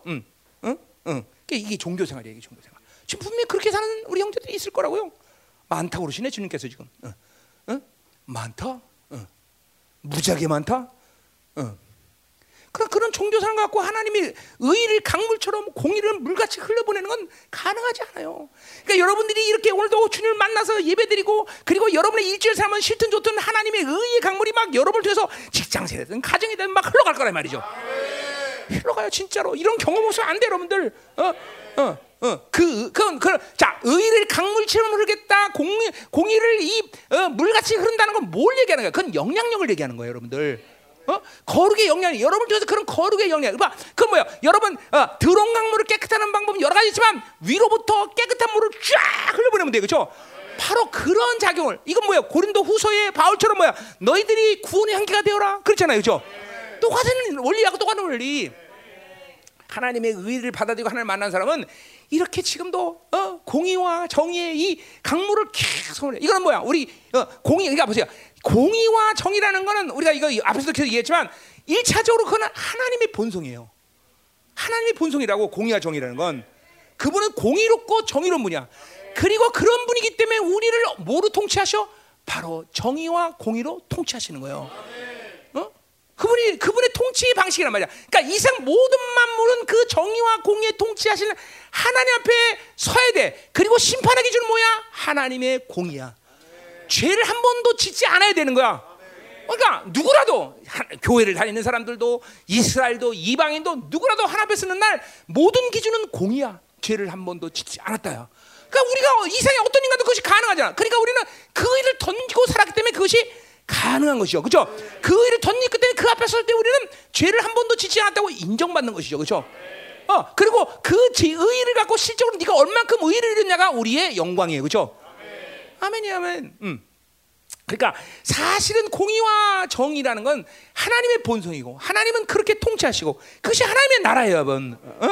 자, 그러니까 그러한 통치 가운데 계속 하루를 살면서 하나님의 통치의 그 방식인 공의와 정의로 살면서 예배를 드리는 자들이 예배 왔을 때 그 예배는 하나님께서 흠양하시고 받으시는 예배가 되는 것이고, 반대로 그 자할 때 그 예배는 죽고 그 예배가 죽게 되면 삶은 공의와 정의를 실패한 삶은 죽게 되는 것이고, 예배는 더 타락하게 되고, 이 악순환의 고리를 여러분 끊어야 돼. 종교생활을 끊어야 된단 말이야. 이게 보세요. 공의와 정의라는 것이 진정으로 내 노력으로 만나거나 내가 어떻게 하고자 하는 의지라면 그것은 불가능해.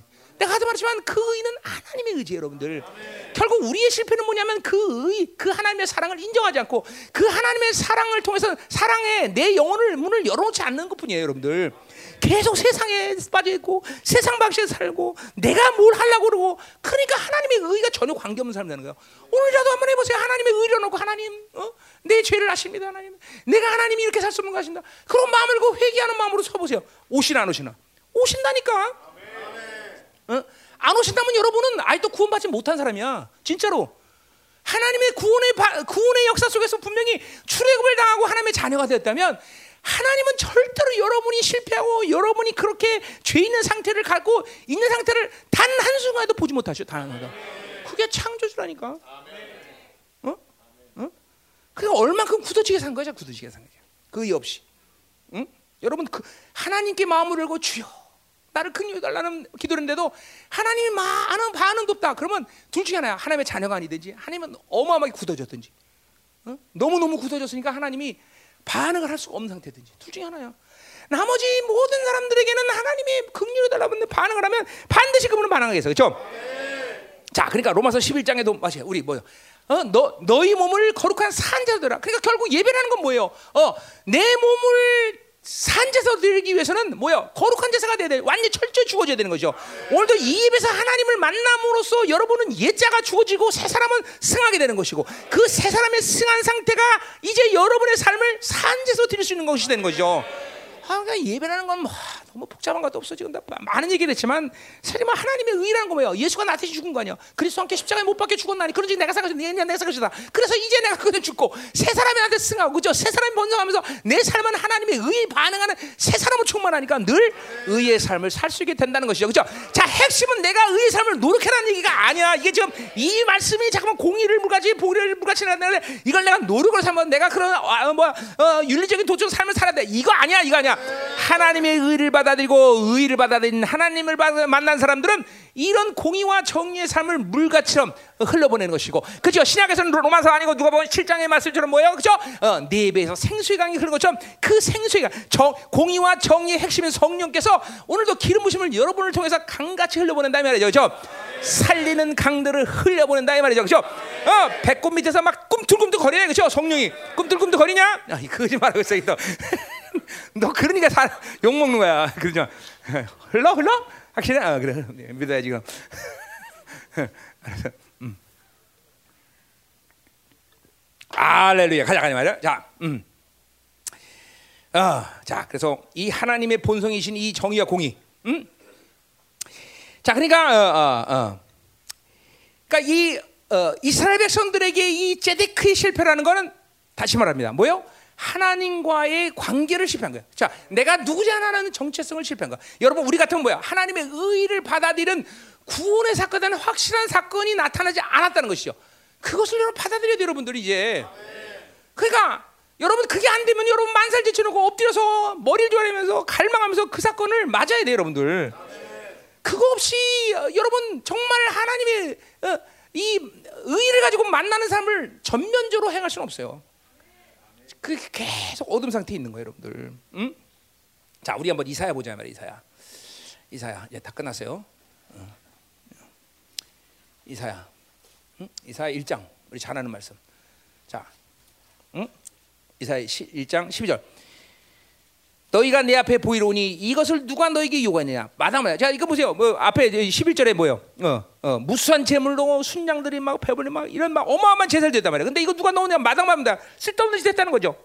어? 13절. 헛된 제물을 다시 가져오지 말라. 분양한 내 가져기는 바요.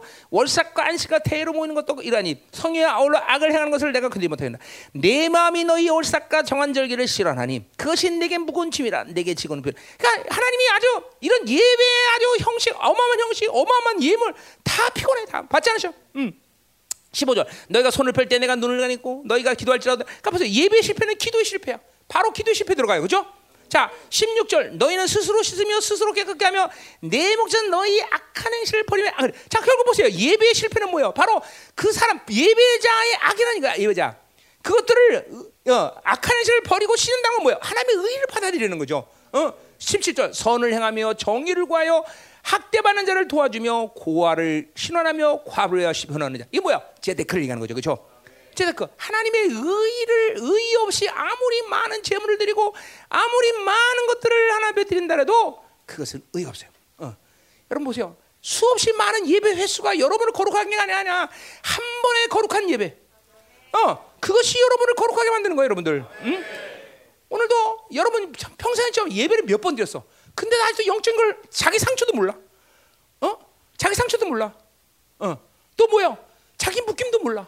자기가 어떤 곳에 지금 속는지도 몰라. 그렇게 많은 예배를 드렸는데도 불구하고 뭐예요? 의의를 통해서 하나님을 만나지 못한 예배를 평생을 드렸다는 평생을 통해서. 평생을. 왜냐하면 보세요. 하나님을 만나면 물론 하나님을 만나도 한 번에 그것들이 완전히 풀리는 그런 사건도 있지만 그렇지 않은 것도 있는 것도 사실이야. 그러나 적어도 무슨 악이냐?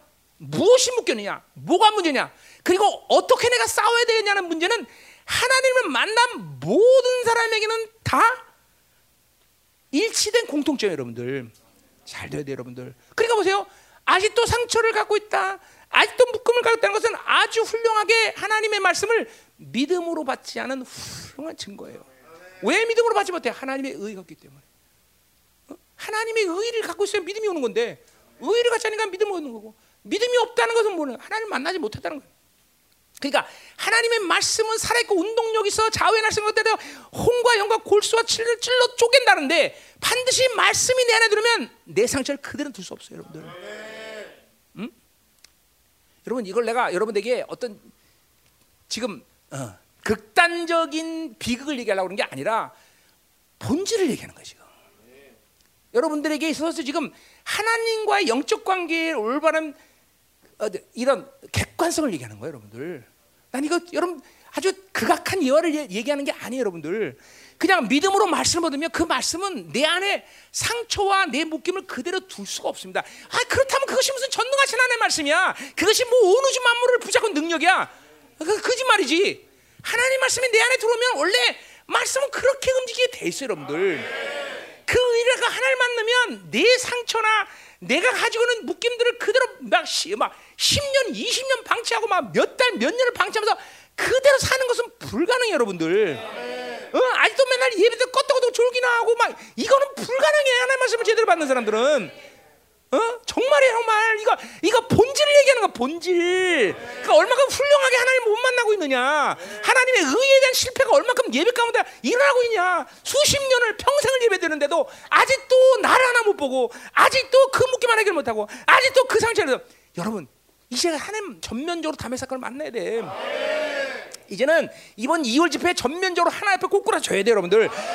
그리고 그 의를 받아들이고 매일같이 하나님의 의를 가지고 하나님 정말 다가오시는구나. 하나님은 내가 쓰러져 있는 상태야, 내가 낙심한 상태야, 내가 어느 상태를 그대로 가르치는 절대로 그걸 방치하지 않는구나. 끊임없이 다가오시는구나. 끊임없이 다가오셔서 나에게 의를 주고 그분이 나를 내가 원해서 만나는 게 아니라 그분이 나를 그렇게 만나기로 하는구나. 이토록 하나님이 나를 사랑하시고 이토록 하나님이 나를 위해서 정말 모든 걸 버리실 수 있는 우주 만물을 다 송두리에 날릴 만큼 나를 그렇게 사랑하시는구나. 이거를 이제 알게 되는 거예요. 그러니까 여러분 보세요. 성경이 말하는 놀라운 하나님의 사람들의 삶을 뭐라 그랬어요? 주와 복음으로 죽으라. 왜 주와 복음으로 죽을 수 있다고 생각해? 여러분처럼 하나님의 의도 못 만나고 매일 실패하는 하나님의 만남이 실패한 사람에게 주와 복음을 죽으라고 말할 수 있을까? 아니에요. 그 엄청난 하나님의 사랑을 받아들이면 주와 복음을 위해서 죽는 것이 너무 자연스러운 일이 되기 때문에 그래요. 어? 너무 자연스러운 일이야. 어? 여러분 이슬람이나 이런 종교꾼들도 자기가 믿는 신에 대해서 그렇게 자기 열정을 가지고 그저 순교하는데, 하물며 살아계신 하나님, 그 어마어마한 아가페 사랑을 가지고 나를 구원하신 그 하나님이 그 내 안에서 그 사랑을 알게 하는데 죽을 수 없을 것 같아? 어? 주와 복음에서 죽는 것이 너무나 당연하기 때문에 그렇게 성경은 주와 복음을 위해서 죽으라는 것이. 바울이 고린도서 4장 2절에서 말했듯이, 아니고 며칠인지 기억난다. 고지 이건 4장 어디 나왔죠? 뭐야? 예수의 죽음을 짊어진 날마다 내가 예수 어떻게 그 예수의 죽음을 날마다 짊어지는 게 가능하냐? 어? 어? 그리고 그 예수를 짊어지고 내 안에서 그 예수의 생명으로 도달한다. 이게 실제로 우리 삶이야 바울만의 일이 아니라 여러분들 그 의의를 받고 하나님을 만나면 이렇게 사는 거예요, 여러분들. 이제 여러분 우리 형제들 이 다메섹의 엄청난 사건을 만나야 돼. 이 하나님의 이 어마어마한 의의 간격의 사건이 일어나야 돼. 하나님의 그 놀라운 전능한 능력 가운데 홍해 바다가 쫙 갈라지고, 그렇죠? 거기를 건널 수 있는 역사가 일어나야 되는 거죠. 그 의를 받아들고 어떻게 하나님의 의로 살 수 있어? 어떻게 해야 원수를 사랑하고 그럴 수 있어? 불가능해. 우리 모든 신적 사람으로 초대된 자들이야. 왜? 그렇게 할 수 있기 때문에. 응? 가자 이 말이야. 가자 이 말이야. 응? 자, 그러니까 하나님을 만나지 못하는 예배는 어쩔 수 없이 부정한 삶을 살고 불의의 삶을 살고 더러운 삶을 살 수밖에 없어. 그가 아무리 윤리적인 삶을 독서하는 상관없어. 하나님을 만나지 못하는 사람은 그게 그 악순환의 곳에서 날마다 죽어가는 거야. 그리고 그가 죽은지도 모르고 더러워지도 모르고 묶인지도 모르고 그저 인생 마지막 끝에서야 그걸 깨달을 때, 그땐 때가 이미 늦어버리는 거야, 여러분들. 응? 눈을 떠야 돼, 여러분. 눈을 떠야 돼. 뜨라, 눈을 떠야 되라. 가자 말이야. 마지막으로 자, 그럼 여호와의 날 25절 이거 진짜 5분으로 끝내보자. 자, 25절 여호와의 날에 대해 드디어 얘기했어요. 이스라엘 족속아, 너희가 40년 동안 광야의 희생과 소제물을 드리느냐. 자, 오늘 이 질문은 대답이 뭐가 나올 수밖에 없어? 응? 자, 다시 이스라엘 족속아, 너희가 40년 광야에서 희생과 소제물을 드렸느냐. 지금 뭘, 이 대답은 뭐밖에 나올 수가 없어? 지금 하나님 얘네들은 이스라엘에게 무슨 대답을 원하는 거야 지금? 자, 다시 40일 동안 광야 동안 희생과 제물을 드린 적이 있느냐? 없지. 무슨 소리야. 없다지. 드린 적이 없다를 요구하기 위해서 이런 질문 하신 거 아니야 하나님이. 다시 40년간 했던 희생과 소제물을 드린 적이 있느냐? 그래, 이 수사 의무는 그 방식 그 대답을 할 수밖에 없는 질문이란 말이야, 그렇죠? 그래요. 희생과 제물을 드렸느냐? 아니, 드린 적 없다. 그거를 지금 그 대답을 요구하시는 거예요, 그렇죠? 근데 문제는 뭐냐면 실제로 광야에서 전에 소제물 드린 적이 있어 없어? 있다는데 문제가 있어요. 근데 하나님 그걸 모르실까? 왜 하나님은 이런 대답을 유도하셨을까? 자, 그건 뭐예요? 이건 하나님이 드리 원하는 제사란 단순히 희생물이나 제물을 드리는 것이 아니다라는 것이죠, 그렇죠? 그러니까 뭐예요? 그러니까 하나님께서 이스라엘 백성 광야 살 건데 불구덩이 기름으로 인도하시고 그 살 수밖에 없는 광야 살 건데 그들 안전을 먼저 입히시고 그리고 먹이셨던 것은 그들이 희생물을 드렸기 때문이 아니라는 거예요. 희생물을 단순히 드렸기 때문에 그들을 그렇게 인도하신 게 아니라는 거예요. 그건 뭐예요? 그들이 순종할 때만이 그들은 합당하게 하나님이 그들을 그 죽음의 광야에서 이끄셨고 그들을 살게 하셨다는 것이죠, 그렇죠? 그러니까 반대로 그들이 환난 가운데 있고 먹을 거 입을 것을 제대로 해결하지 못했던 이유는 뭐냐면 제사를 드리지 않았기 때문이 아니라 뭐 하기 때문에? 순종하지 않았기 때문이라는 거죠. 결국 뭐예요? 그들이 순종하며 드린 제사는 기쁘게 받으실 것이고 그들이 순종하지 않았을 때의 제사는 기쁘게 받지 않으시고 그들을 고난 가운데 이끌어갔단 말이죠. 그렇죠? 자, 결국 광야 세월이라는 건 뭐예요? 그것은 이스라엘 백성들이 순종을 배우는 학교라며, 학교. 자, 우리가 지금 공의와 정의를 얘기했어. 결국 공의와 정의의 하나님의 통치의 반응은 뭐냐면 순종이라는 것이, 순종. 그러니까 하나님 말씀, 정의와 공의의 삶을 살아라. 그 삶을 뭘 얘기하겠어? 순종의 삶을 얘기하는 거예요. 하나님의 말씀대로 순종하는 삶. 자, 그러니까 보세요. 하나님의 나라가 통치하는 가장 중요한 삶의 방식은 공의와 정의인데 그 공의와 정의의 하나님의 자녀의 반응은 반드시 순종이라는 삶이야. 자, 참 이사 세상으로 생각하면 순종이라는 것을 이야기한다는 것은 참 어떻게 보면 웃기는 얘기 같아. 왜 하나님은 하필이면 순종이라는 삶을 이스라엘에게 요구하셨을까? 세상은 이건 세상과는 전혀 다른 방식의 삶이란 말이죠. 세상은 뭐예요? 뭐 대통령도 있고 왕도 있지만 그러나 여전히 그 한계적인 삶의 가진 자들이 자기를 다스리는 걸 인간은 거의 전면적으로 믿지 않아. 물론 권세와 능력 때문에 눌려서 따를 수는 있지만 여전히 살아가려면 자기 방식의 삶을 살아야 돼. 그렇죠? 그렇잖아, 모든 게. 그러니까 모든 사람의 생각 속에는 늘 뭐예요? 너나 나나 평등하다, 공평하다, 평등하다, 그렇죠? 그러신 분이에요. 다 평등해요, 그렇죠? 옆집만 오라나 내만 오라나, 그렇죠? 남자나 여자나 다 통일해, 그렇죠? 오늘은 여자, 남자, 그렇죠? 동성애도 다 평등 사상이 있어요, 평등상. 이게 뭐냐면 자기 방식에 자기가 가지고 있는 거, 자기가 옳다고 자기 생존을 위해서는 자기 방식의 삶을 살아야 되는 거예요. 그렇죠? 이게 세상에서 잘 사는 거예요. 여러분들 세상 사람 너무 믿지 마세요. 그렇죠? 세상의 방식은 내가 너 이 뭐 줄게 그러고 믿지 마셔야 돼. 그렇죠? 내 방식, 내가 살 수 있는 방식을 가지고 있어야 돼. 그렇죠? 그렇잖아. 세상에 다 그렇잖아. 세상은 그래서 평등, 너나 나 똑같다, 평등. 자기를 완전히 장악하고 너 순종해라. 이거 못 견뎌. 그렇죠? 너 나 순종해. 그러면 그렇죠? 못 견뎌요. 특히 우리나라는 그래요. 그렇죠? 대통령도 쫓아내는 나라예요. 그렇죠? 그러니까 우리나라는 이거 순종해라. 이거 거의 안 어울리는 말이에요. 그렇죠? 근데 왜 하나님의 나라는 이 삶의 방식 꼭 순종을 얘기하느냐? 그거는 세상은 주관자가 없어. 그러나 우리는 우리를 주관하시는 분이 계신데 그것이 야훼야, 그렇죠? 근데 그 야훼는 누구냐면 인간처럼 한계를 가진 분이 아니라 완벽한 신이시고 완전히 나를 사랑하시고 모든 것이 가능하시며 모든 것을 가지고 계신 하나님이야, 그렇죠? 그러니까 그분과 살 때 오직 우리가 살 수 있는 방법은 순종하는 거야, 순종. 그게 하나님의 나라 방식의 그 주관자가 누구냐에 대해서 세상의 주관자는 그렇게 완전하고 온전하고 완벽한 사람은 없어. 아, 그런 사람이 있다면 좋은데 바로 근데 왕이신 우리 하나님은 그렇게 완벽한 신이 때문에 그분으로 사는 것은 순종하는 것만이 우리가 살 길이라는 거죠. 자, 교회도 마찬가지예요. 그러니까 보세요. 지금도 우리 안에 백혀있는 이 모든 악이 뭐냐면 근원이 악이 뭐냐면 대적이란 말이야. 대적. 불순종이란 말이야. 불순종. 왜냐하면 세상 방식으로 자기 방식으로 생존을 살아보니까 순종이라는 것이 정말 내 생각과는 정말 어울리지 않아. 여전히 우리 교회의 이래 거역에 대한 것들이 많이 해결되지만 여전히 거역해. 그러니까 일반적인 교회에서는 뭐죠? 다다해 모든 것이 다 모든 사람이 좋아하고 민주주의가 되게 아름다운 교회야, 그렇죠? 우리 교회처럼 그러니까 하나님의 나라 방식은 위로부터 아래래 항상. 이 방향성을 잃어버리면 교회는 죽는 거야.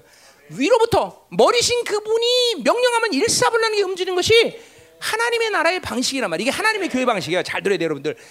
그게 하나님의 자녀로서 평안히 사는 방법이야.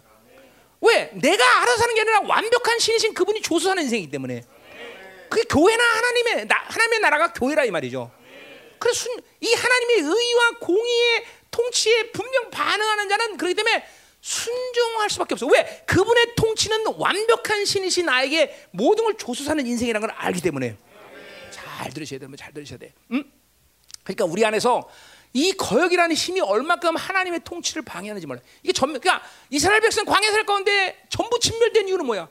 전부 노예 근성. 이 광야 세로를 통해서 그 노예 근성을 꼬아내기 위해서 하나님이 광야 세로를 시켰는데 그 노예 근성을 버리지 못해. 노예 근성이란 뭐야? 자기가 알아서 사는 인생이야. 자기 힘으로 사는, 자기 방식으로 사는 사람이 노예 근성이야. 그죠? 이 노예 생활하면서 그 근성이 아주 깊이 말이야. 그러니까 이 하나님의 나라로 살지 않은 모든 인간의 삶을 우리는 한마디로 뭐래야? 노예 근성으로 산다. 노예 근성. 왜? 자기가 알아서 사는 인생, 자기가 경험한 것, 자기가 소유한 것으로 사는 노예 근성이다. 절대로 하나님이 주신 완벽한 신이신 그 영광스러운 주님이 줘서 사는 인생을 경험할 수가 없어. 왜? 의와 공의를 경험 못하고 그리고 순종하는 것은 불가능하기 때문에. 자기가 아는 한도에서 종교생활해. 잘 들어야 돼 여러분들. 여러분들에게 다 있는 모습이야. 지금 자기가 알고 있고 자기가 경험한 하나님 안에서 사는 거지. 전면적으로 그분이 주어서 살아서 나는 하나님의 전부입니다. 그리고 하나님이 이끄신 대로 살겠습니다. 그냥 복잡해 하나님과 사는 게 그런 사람은 단순한데 우리 하나님이 주어서 사는 인생은 단순해. 그래 하나님 복잡해. 짐이라는 건 질 필요가 없어. 왜 짐을 줘? 그분이 주어서 사는 인생인데. 여러분 나한테 짐 있는 거 봤어? 없어는 진짜 짐이 없어. 몸무게가 좀 많이 나가서 그렇지 힘은 없어. 교육자들이 몇 명이 되든 성도가 몇 명이 되든 내가 하나님의 교회에서 내가 할 일은 없어. 사실은 그냥 하나님이 시키는 대로 말씀 전하고 이거 하면 이거는 그거에 대한 부담감이 없다고. 하나님이 결정하신 일에 대해서 부담을 갖질 않아. 근데 보세요 여러분이 이 바빌론의 방식의 삶을 노예 근성으로 살면서 여러분은 뭔가를 하려면 하나님의 결정을 하면 너무너무 다 모든 걸 부담스러워해. 잘 들어야 돼요 여러분들. 이게 아주 훌륭하게 노예 근성으로 사는 증거라 이 말이죠. 아멘. 자 그러니까 보세요. 그러니까 이 세상 방식과 하나님 방식의 삶은 벌써 완전히 차이가 나는 것이 뭐예요? 세상은 순종을 요구하면 바보스러워. 이게 병신이야. 무슨 순종해. 그러나 하나님의 나라는 완벽한 순종을 요구해. 그냥 그분이 원하시는 대로 받아들여 살기는 합니다. 가라 그러면 가면 멈춰라 멈추고 오라면 오고. 이 삶이 왜? 그거는 세상이 주는 완벽한 주관자가 아니라, 세상은 주관자가 아닌데 하나님은 완벽한 주관자. 그리고 더군다나 우리는 자신만을 사랑하기 위해, 자신만을 위해서 그렇게 사는 존재가 아니라 철저히 우리를 사랑하셔서 우리를 위해서 사시는 분이기 때문에. 그런데 우리는 순종하면 인생은 피해 되는 거야. 아멘이죠. 자, 그러니까 보세요. 하나님의 나라로 산다. 하나님으로 산다. 의와 공의로 산다는 분명한 믿음이 여러분에게 주어졌다. 그러면 그 반응은 철저히 순종이라는 걸 알아야 돼. 그러니까 보세요. 교회 안에서도 마찬가지예요. 여러분들 우리 교회 안에서도 지금도 보세요. 하나님이가 대뇌가 움직여서 모든 지체가 움직여요. 그 대뇌는 어디를 통해서 명령을 하다라는 거지. 중추신경 하다래. 이 중추신경 바로 리더를 얘기하는 거예요. 맨 위는 내가 있어. 리더가 부목사들이 있고 셀장들이 있고 그건 모든 리더들이 있어요. 그러니까 교회는 이 리더십을 인정하고 사는 것이 올바로 하나님의 나라가 지금 움직이는 모습이야. 그러니까 우리는 보통 보면 나는 인정하는데 다른 리더들은 아니에요. 부목사 웃겨, 셀장 웃겨, 큰일 나는 거야. 그거는 저가 리더일 때 똑같은 일을 당할 거야 이제. 안 돼. 교회는 반드시 하나님의 나라로 움직이면 이렇게. 그러니까 보세요. 왜 모세를 하나님이 철저히 유하셨어?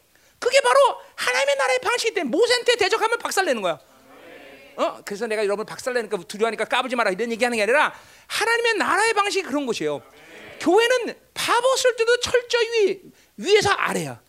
철저히 그러니까 리더들에게 순종해야 되고 철저히. 그렇죠? 이것이 안 되면 교회는 하나님의 나라가 쓰질 않아요 여러분들. 그렇죠? 우리 교회는 그게 문제잖아. 내 리더십은 인정하는데 다른 리더들은 인정하지 않잖아요 다. 건방진 거죠. 여러분 하나님의 나라는 순종인데, 순종이란 건 왜 순종을 요구하는 거니? 바로 부르심으로 결정되기 때문에요. 자 그러니까 보세요. 우리 모두는 하나님의 자녀는 종기를 동일하게 갖고 있어. 다 종기예요. 그렇죠? 그 종기는 누구에다 나까지도 다 동일한 종기야. 그렇죠? 그러나 모든 이 땅에서의 삶의 방식은 하나님이 부르심을 통해서 결정하시는 거야. 자 담임 목사를 부르셨어. 그거는 여러분과 나의 질적 차이를 얘기하는 거야? 아니야. 부르심이 다를 뿐이야. 그거에 대해서 내가 너보다 존귀하다, 질적으로 넌 하등해, 그렇게 얘기하지 할 수가 없어. 그건 내가 뭐 어떻게 해서는 게 아니라 그분이 그냥 임의대로 나를 담임 목사로 불렀기 때문에. 임의대로 셀장으로 불렀고 임의대로 부목사로 불렀고 그 리더로 세운 거야. 리더로 그렇게. 그래서 하나님의 나라가 움직이는 거야. 그러니까 그 세운 하나님을 인정하기 때문에 순종하는 거야 여러분들. 잘 들어야 돼요. 잘 들어야 돼. 우리 교회 이 대적하는 힘이 강해갖고 얼마나 리더십을 인정하지 않나 몰라. 안 하지 보통은. 너도 셀장으로 알겠지. 되게 인정 안 하지. 리더십을. 그게 뭐냐면 이게 세상의 방식으로 산다. 너나 나 똑같다는 거죠. 평등하다는 거죠. 이게 아주 훌륭한 바빌론 방식이에요. 그러니까 걱정할 필요 없어. 여러분이 하나님의 통치를 받는 한 저 사람한테 순종하면 내가 꼬투리 잡히는데 걱정할 필요 없어. 심지어 뭐예요? 대로마 시대 때 바울은 위의 권세에 순종하래. 그것들한테 왜 순종해? 그렇게 하면 안 돼. 그래서 크리스천의 방식의 삶이 순종이야 원래. 바보스 정도로 순종하고 나서 누가 책임져? 하나님이 책임지는 거야. 하나님이 책임져. 민주주의가 아니야 교회는. 그죠? 투표해갖고 단임 목사 인정하고 그런 거 아니야. 그렇죠? 그건 교회도 아니야. 사실 그런 거는. 그게 무슨 교회라고 그래 그런 거를. 어? 그게 민주주의지. 그렇죠? 그거는 한 기관이지. 어? 하나님의 나라는 그런 게 아니다. 자, 그래 보세요. 오늘 쓸데없는 얘기 많이 한 것 같아. 자, 쓸데없는 얘기 그런 얘기를 할 필요 없는데. 자, 그래서 순종이 단어죠. 자, 그러니까 오늘 이 광야 살 가운데 이들은 순종을 배웠고 그 노예 근성에 자신의 방식으로 삶은 것들을 다 뽑아내서 이제 뭐요? 한마디로 말해서 그들이 가나안 땅에 들어서 그 뭐 사실 출애굽을 한 바로에게 출애굽을 해야 되는 이유도 뭐래서 당신에게 예배드리기 위해서 그러죠. 그렇죠? 결국 순종의 삶을 통해서 그들은 예배자로 쓰는 거예요. 예배자로. 그렇죠? 영광 예배를 드릴 수 있다는 거죠. 아멘. 자, 그래서 이 40년 광야에서 희생과 제물을 드렸느냐 이 문제는 뭐냐면 그것을 안 드렸다는 게 아니라 순종이 중요한 것이고 순종의 삶 가운데 드린 제사를 하나님께 받으신 거다 이 말이죠. 그렇죠? 불순종, 하나님의 공의와 의의 실패는 바로 불순종이라는 거죠. 그리고 그것은 타락할 수밖에 없는 예배가 됐다는 거죠. 아멘. 공동체 전체는 순종으로 미덕을 삼아야 돼. 순종. 바보 쓸 정도로 순종해야 돼. 그렇죠? 그러니까 공동체 이게 보세요. 열방교가 왜 이렇게 움직이느냐? 어떤 사람 이해 못할 거예요. 뭐 저 사람은 뭐 교주야? 나는 내 본의대로 내가 이 단에서 얘기한 적은 없어요. 다 하나님의 뜻이고 하나님의 방식대로 얘기한 것뿐이죠, 그렇죠? 그러니까 나는 보세요. 이 자리에 나가서 담임 목사라는 위치에 있을 때는 존경을 받고 인정을 받아야 되지만 내가 여러분들과 하나님의 자녀로서 같은 존귀와 그렇죠? 하나의 또 형제로서는 똑같은 존재예요, 그렇죠? 그렇죠, 그렇죠. 그거에 대해서 나에 대해서 여러분들이 나를 두려워하고 그럴 필요 없죠, 그렇죠? 그렇잖아, 똑같잖아. 그래서 맘먹으라는 얘기는 아니에요, 그렇죠? 담임 목사로 받아서로서 말씀을 선포하고 그리고 이 교회를 치리하는 책임자로서의 존경은 받아야 돼 내가. 그러나 하나님의 자녀, 하나님의 존귀한 자, 이거는 너는 여러분이나 나랑 다 같은 종이란 말이죠. 이 분명히 돼. 그러니까 그것은 부르심의 차이야, 부르심의 차이. 그리고 그 부르심으로 세운 질서 속에서 리더에게 순종하는 것이 바르다는 것이고, 그렇죠? 그것은 하나님의 순종에서 온 것들이죠, 다. 하나님께 순종하면서 우리는 이 순종의 모든 통치 안에서 예배를 드릴 수 있다는 거죠, 그렇죠? 자, 가자 말이요. 자, 26절. 자, 근데 그래서 이런 불순종, 이런 광야 살 건데 뽑아내는 작업을 했는데도 불구하고 이들은 여전히 바빌론의 방식, 요의 근성의 삶을 살았고 그리고 불순종의 삶을 살고 하나님께 거역했단 말이야. 그러니 그들의 재물은, 그들의 예산은 하나님께 절대로 기뻐 받는 것이 안 돼. 그리고 더군다나 그들은 그러한 삶 가운데 타락의 길을 갈 수밖에 없다. 그것이 바로 세상을 범하는 거죠, 그렇죠? 26절. 보세요. 너희가 너희 왕 식굿과 기운과 너희 우상들과 너희가 너희를 위하여 만든 신들의 별의 형상을 지고 가리라 그랬어요. 자, 언어 유희를 지금 보고 있는데 우리가 여기 그러니까 언어 유희 우리 미가서에 굉장히 많이 했죠, 그렇죠? 일정에서 이스라엘을 조롱하는 건데, 그러니까 하나님이 이제 심판할 건데 그 심판을 지금 조롱하면서 얘기하는 거예요. 자, 이 식굿이란 말은 시르크라는 히브리 말과 유사한 발음이 되는데, 자, 그러니까 식굿이라는 이 우상은 바로 시르크다 그래요. 시르크란 뜻이 뭐냐면 혐오스러운 물건 그런 거야. 그러니까 그들이 축복을 주겠다고 믿고 우상 숭배하며 들었던 그 우상이 다른 게 아니라 혐오스러운 물건에 지나지 않는다는 걸 지금 말하는 거예요. 그러니까 이스라엘에게 풍요를 주고 행복을 준다고 생각했던 이 풍요의 신이 오히려 혐오스러운 물건이라고 지금 말한다 이 말이죠. 그러니까 그 혐오스러운 물건, 이스라엘은 그 종교 축제일 때 그런 식굿과 기운이라는 별처럼 생긴 우상을 들고 이렇게 행진하는 그런 의식이 있었어요. 그렇게 그들을 행진하면서 자신들이 그 우상들이 행복을 주고 풍요를 주겠다 이렇게 하면서 막 종교성 행사했단 말이야. 근데 아이러니하게도 그것들을 지고 그들은 이제 일렬로 서서 포로로 끌려갈 거라는 거죠. 자, 보세요. 근데 포로로 끌려가는데도 불구하고 그것들을 짊어진다는 거예요. 이 심판 속에서도 그들은 그 우상을 내놓지 못해. 무서운 거예요, 이게 무서운 거야. 이제 우리 스가랴서에도 나오죠. 이스라엘에서의 그런 고난 속에서도 하나님을 리브딤으로 만들어요. 리브딤을 섬겼는지 하나님을 리브딤 만났는지 모르겠는데, 그렇죠? 자기 가족신을 만든 말이에요. 이게 어떤 웬만한 고난이어서는 도대체 자기의 악을 보지 못해요. 이게 하나님의 의를 받지 못한 인간들의 말로예요, 여러분들. 아무리 고뇌하려도 자기 악을 못 봐. 그러니까 지금도 마찬가지예요. 하나님을 만나지 않은 사람은 자기를 못 봐요. 그래서 우리 탕자에 비해서도 내가 있어요, 그렇죠? 탕자에 비해서 탕자가 내가 아버지께로 돌아간다고 할 때 그걸 원어로 뭐라 그랬다고? He came to himself야. 자신에게 들어온다. 아버지께 돌아가. 하나님께 돌아가는 것은 자신을 보는 거예요. 자신을 봤다면 하나님을 볼 수 있는 거예요. 그렇죠? 그래서 he came to himself라고 그래. 그게 아버지께로 돌아간다는 것이야. 어? 그러니까 하나님을 만나지 않으면 자기를 못 보게 돼 있어. 그건 영적 질서예요. 하나님의 의를 갖고 하나님을 만나는 것만이 자신을 볼 수 있는 것이야. 그러니까 이 이사야 57장 15절에 이 부흥이 뭐예요? 왜 그런 통하는 마음과 겸손한 심령으로 소생돼? 바로 그분의 말씀을 전면적으로 받아들이기 때문에 가는 거죠. 그분의 광채를 받아들이기 때문에 내 악이 보이는 거야. 그러니까 그 악이 보이니까 어? 통회하고 회개할 수밖에 없다는 거야. 어? 어, 그 시간이 와야 돼. 이제 우리 형제들에게 그 의의 사건이 일어나야 돼. 담의 세계에서 꼬꼬라져서 하나님의 전면을 이 하나님의 어마어마한 의의를 통해서 준 그분이 나를 얼마나 사랑하시면 이렇게 일어날 거냐. 확 쏟아내야 되는 거야. 그렇죠? 그리고 절대로 그렇구나. 내가 절망하고 내가 죄짓고 내가 쓰러져 있는 이 상태를 그분은 절대로 가만히 두고 보시지 못하는구나. 못하는구나. 응? 이거를 알게 될 거라 이 말이죠. 그렇죠? 여러분 보세요. 이 성경의 이 엄청난 약속들의 말씀이 내 노력으로 만들 수 있는 것이 여기 한 가지라도 있으면 말해봐. 없어요 여러분들. 이 모든 하나님의 약속은 그분이 만들어 주겠다는 것이.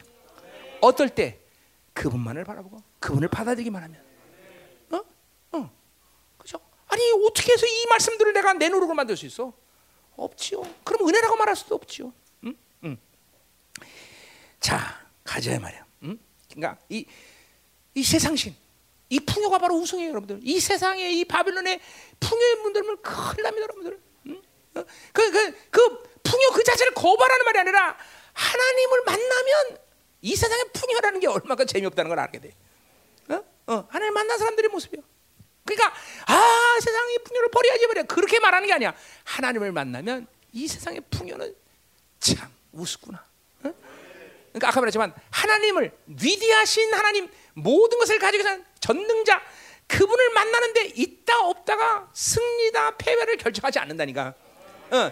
인생 가운데 여러분이 갖지 못한 것을 패배로 인정하거나 또 가진 것을 승리로 인정하지 않아. 하나님 만난 사람은 진짜예요 진짜. 진짜. 응. 그러니까 의미가 없어요 별로. 크게 없어. 왜? 있어도 없어도 그만이야. 뭐 있으면 조금 편할 수도 있겠죠. 없으면 조금 불편할 수 있겠죠. 그러나 그것이 패배냐 승리냐를 결정할 수도 없는 거죠. 이게 하나님과 사는 사람들의 모습. 마지막 27절. 그래서 뭐예요? 내가 너희를 담에서 밖으로 서로 접하게 하리라.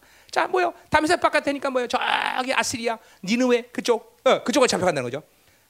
자 그러니까 엄청난 멀리 아시리아에 멸망당하고 그 아시리아까지 포로로 잡혀가. 그래서 북이스라엘은 완전히 그 당시에 그리고 그 이후 완전히 사라져버리죠. 사라져.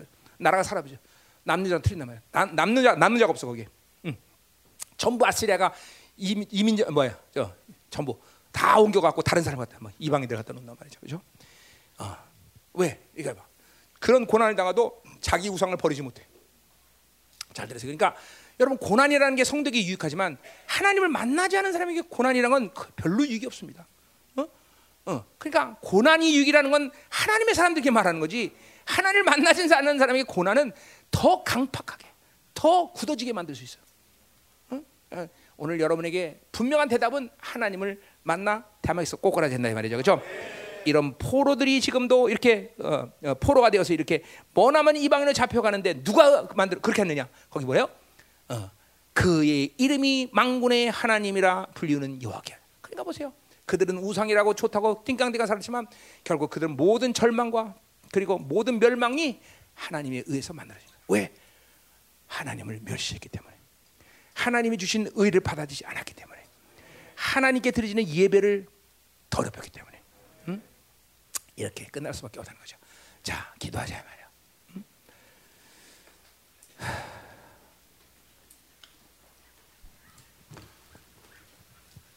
우리 2월달 지나서는 형제들 예배를 2부로 옮겨볼까? 응? 어떻게 생각해? 응? 왜냐면 우리 형제들이 좀 기도를 많이 해야 되는데 기도할 시간이 1부에는 없어. 그래서 3월달부터는 우리 형제들이 2부로 갑시다. 저 자매들이 애들 준비시키고 그러면 1부에 나오기 좀 쉽진 않겠지만 그래도 어떡하겠어 그렇지? 형제들이 준비해야지. 네.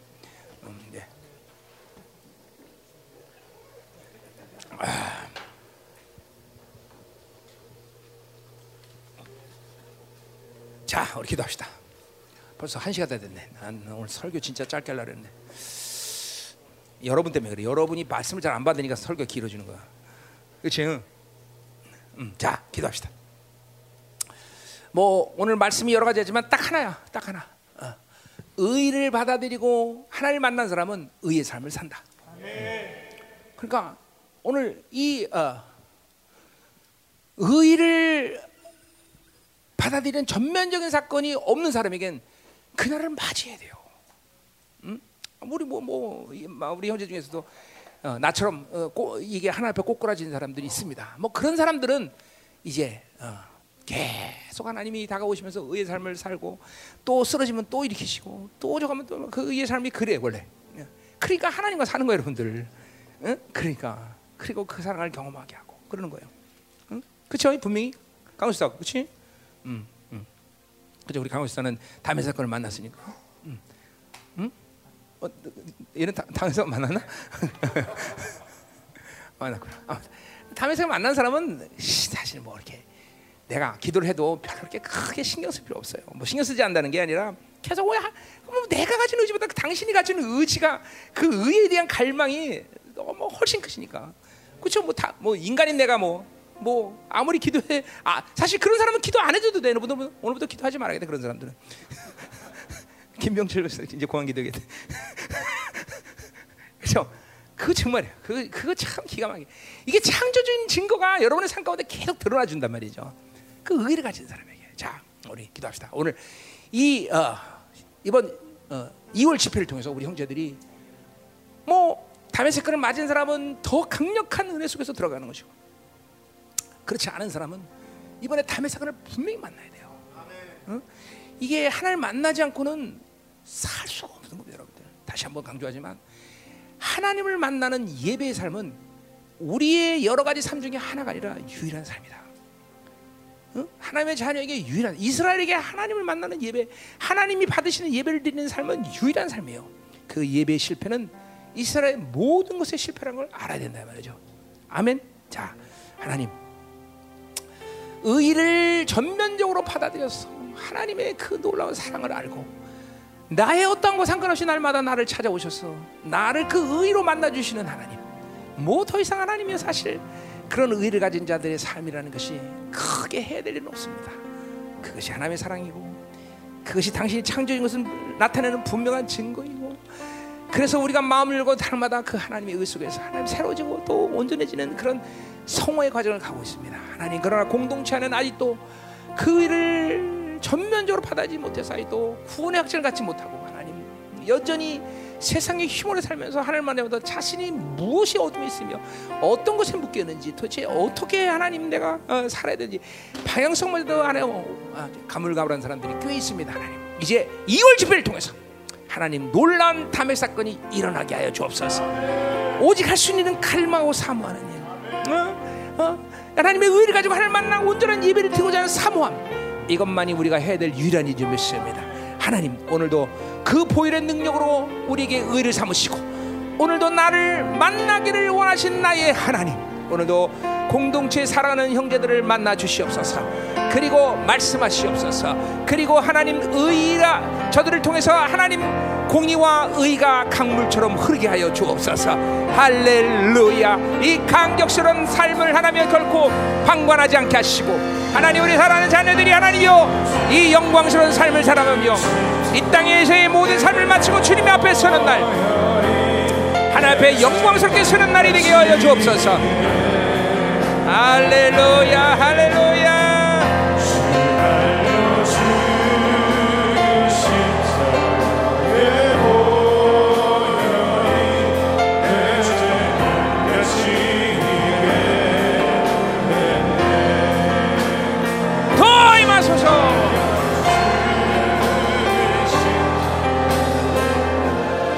할렐루야. 자, 여러분, 아직도 다메섹을 만나는 사람들은 이런 것이 효과적입니다. 뭐가요? 그러냐면 잠깐만 하나님을 부르세요. 하나님을 만나달라고 소리 지르세요. 그리고 생각나는 모든 죄를 회개하세요. 그리고 성령님을 달라고 기도하세요. 그것이 가장 이거예요. 절대로 인격이신 하나님은 그렇게 갈망하고 그렇게 소리 지르며 당신을 만나고자 외치는 당신의 이 성도들을 절대로 외면하지 않으셔요. 난 그 사람을 지금 자녀라 말할 수 있는지 없는지 모르겠지만 약간, 성도라고 말하죠. 성도, 교인이라고 말하죠. 그런 교인들의 부르짐을 절대로 하나님은 방관하지 않으셔.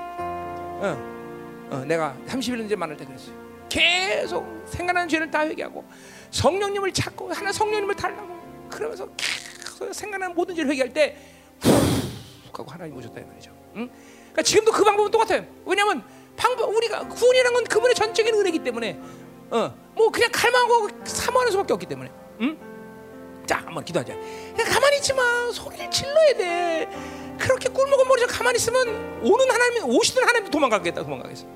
오시는 하나님 도망가. 소리 질러야 되고 하나님 만나게 달라. 나 당신을 만나서 성령을 주시옵소서. 하나님, 나는 당신의 의의 강경을 기하는 경험하기를 원합니다. 하나님, 그 의야벽으로 당신의 사랑을 알기를 원합니다. 하나님, 하나님, 그리고 나를 통해서 그 의가 고기가 강물 절하기를 원합니다. 할렐루야.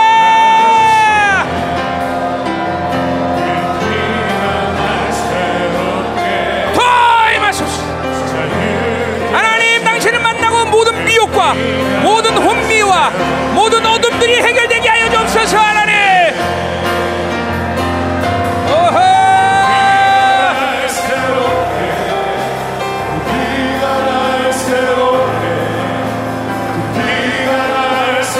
이름으로 하나님, 내가 여기 있다 말씀하소서. 하나님,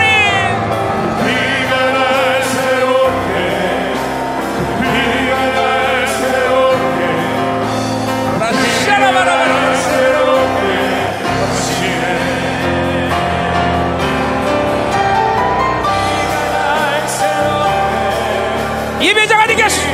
당신의 의를 만나는, 당신을 만나는 거룩한 예배자가 되게 하소서. 열방계 모든 하나님의 심정들이 온전한 예배자로 세워 당신 앞에 영광을 세워야 되겠소. 회개의 문 오늘도 속죄제를 올려드리며 번제와 소제와 화목제가 드리게 하소서. 오늘도 초심 하나님의 유월절과 또한 오순절과 초막절의 모든 하나님의 절기가 내 안에서 회복되게 하소서.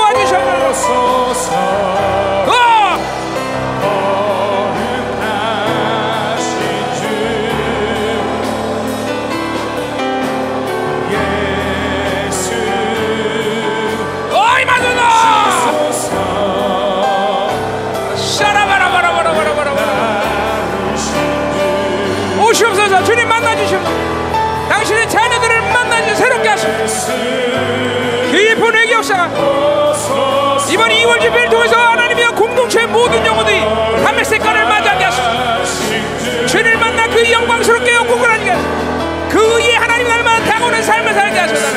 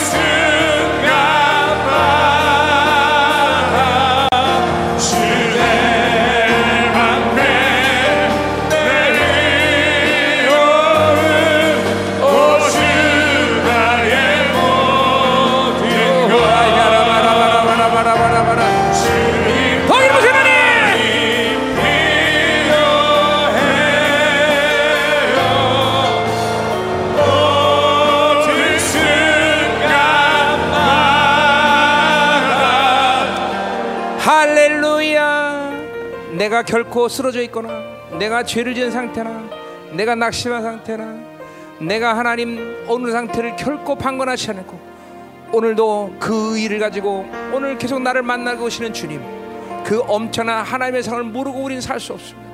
하나님을 만나지 않는 예배 생활을 계속 해나갈 수는 없습니다. 하나님, 우리 공동체의 모든 사랑하는 자녀들이 하나님이여 전면적으로 그 일을 받아들인 탐의 사건을 맞이하게 하시고, 내 의지나 내가 갈망해서 원하면서 그런 것이 아니라 하나님께서 날마다 나를 찾아오셔서 그 놀라운 사랑의 확증을 주시고, 오늘도 영광스러운 영혼들로 서가는 데 필요한 모든 것을 주시는 사랑의 하나님 것을 알게 하여 주옵소서. 이 시간 너 그 보일의 능력으로 우리를 덮으시고, 아직도 담의 색깔을 맞지 못하던 하나님의 자녀들이 이제 하나님의 정말 꼬꾸라지는 역사 있게 하소서. 2월에 하나님 놀라운 부흥의 역사가 시작되게 하소서.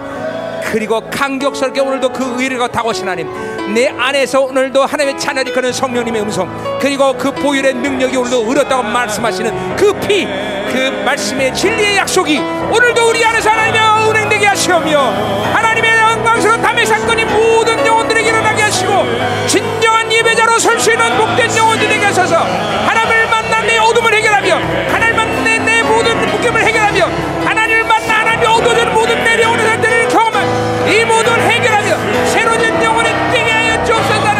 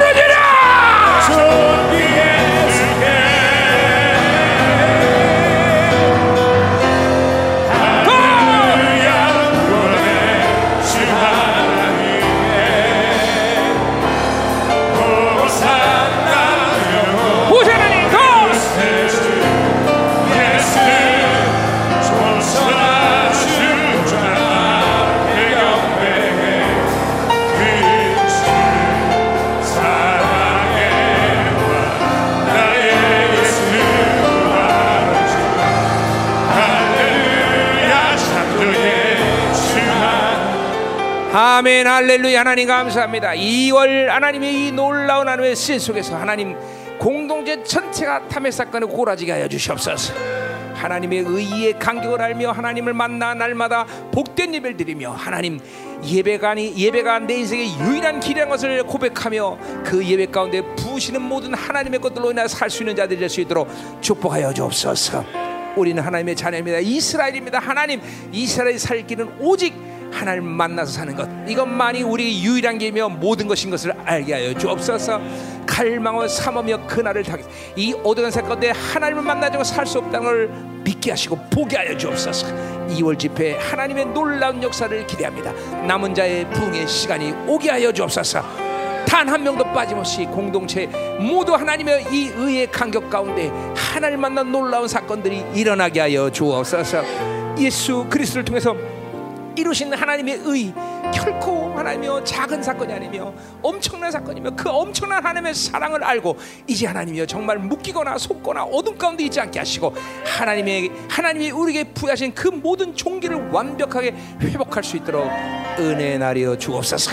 오늘도 드린 예물을 축복하고 축복합니다. 절대로 이 풍요의 신인 세상이 우리를 행복하거나 우리를 풍요롭게 한다는 것을 속지 않게 하시고, 오직 하나님으로 살 때 있어도 없어도 그것이 하나님이 우리에게 성공 실패를 하나님이여 결정하지 않은 사실을 날마다 알게 하시고, 그 모든 권세를 가지고 주고 또 주는 그 하나님의 풍성으로 날마다 더 온전케 하여 주옵소서.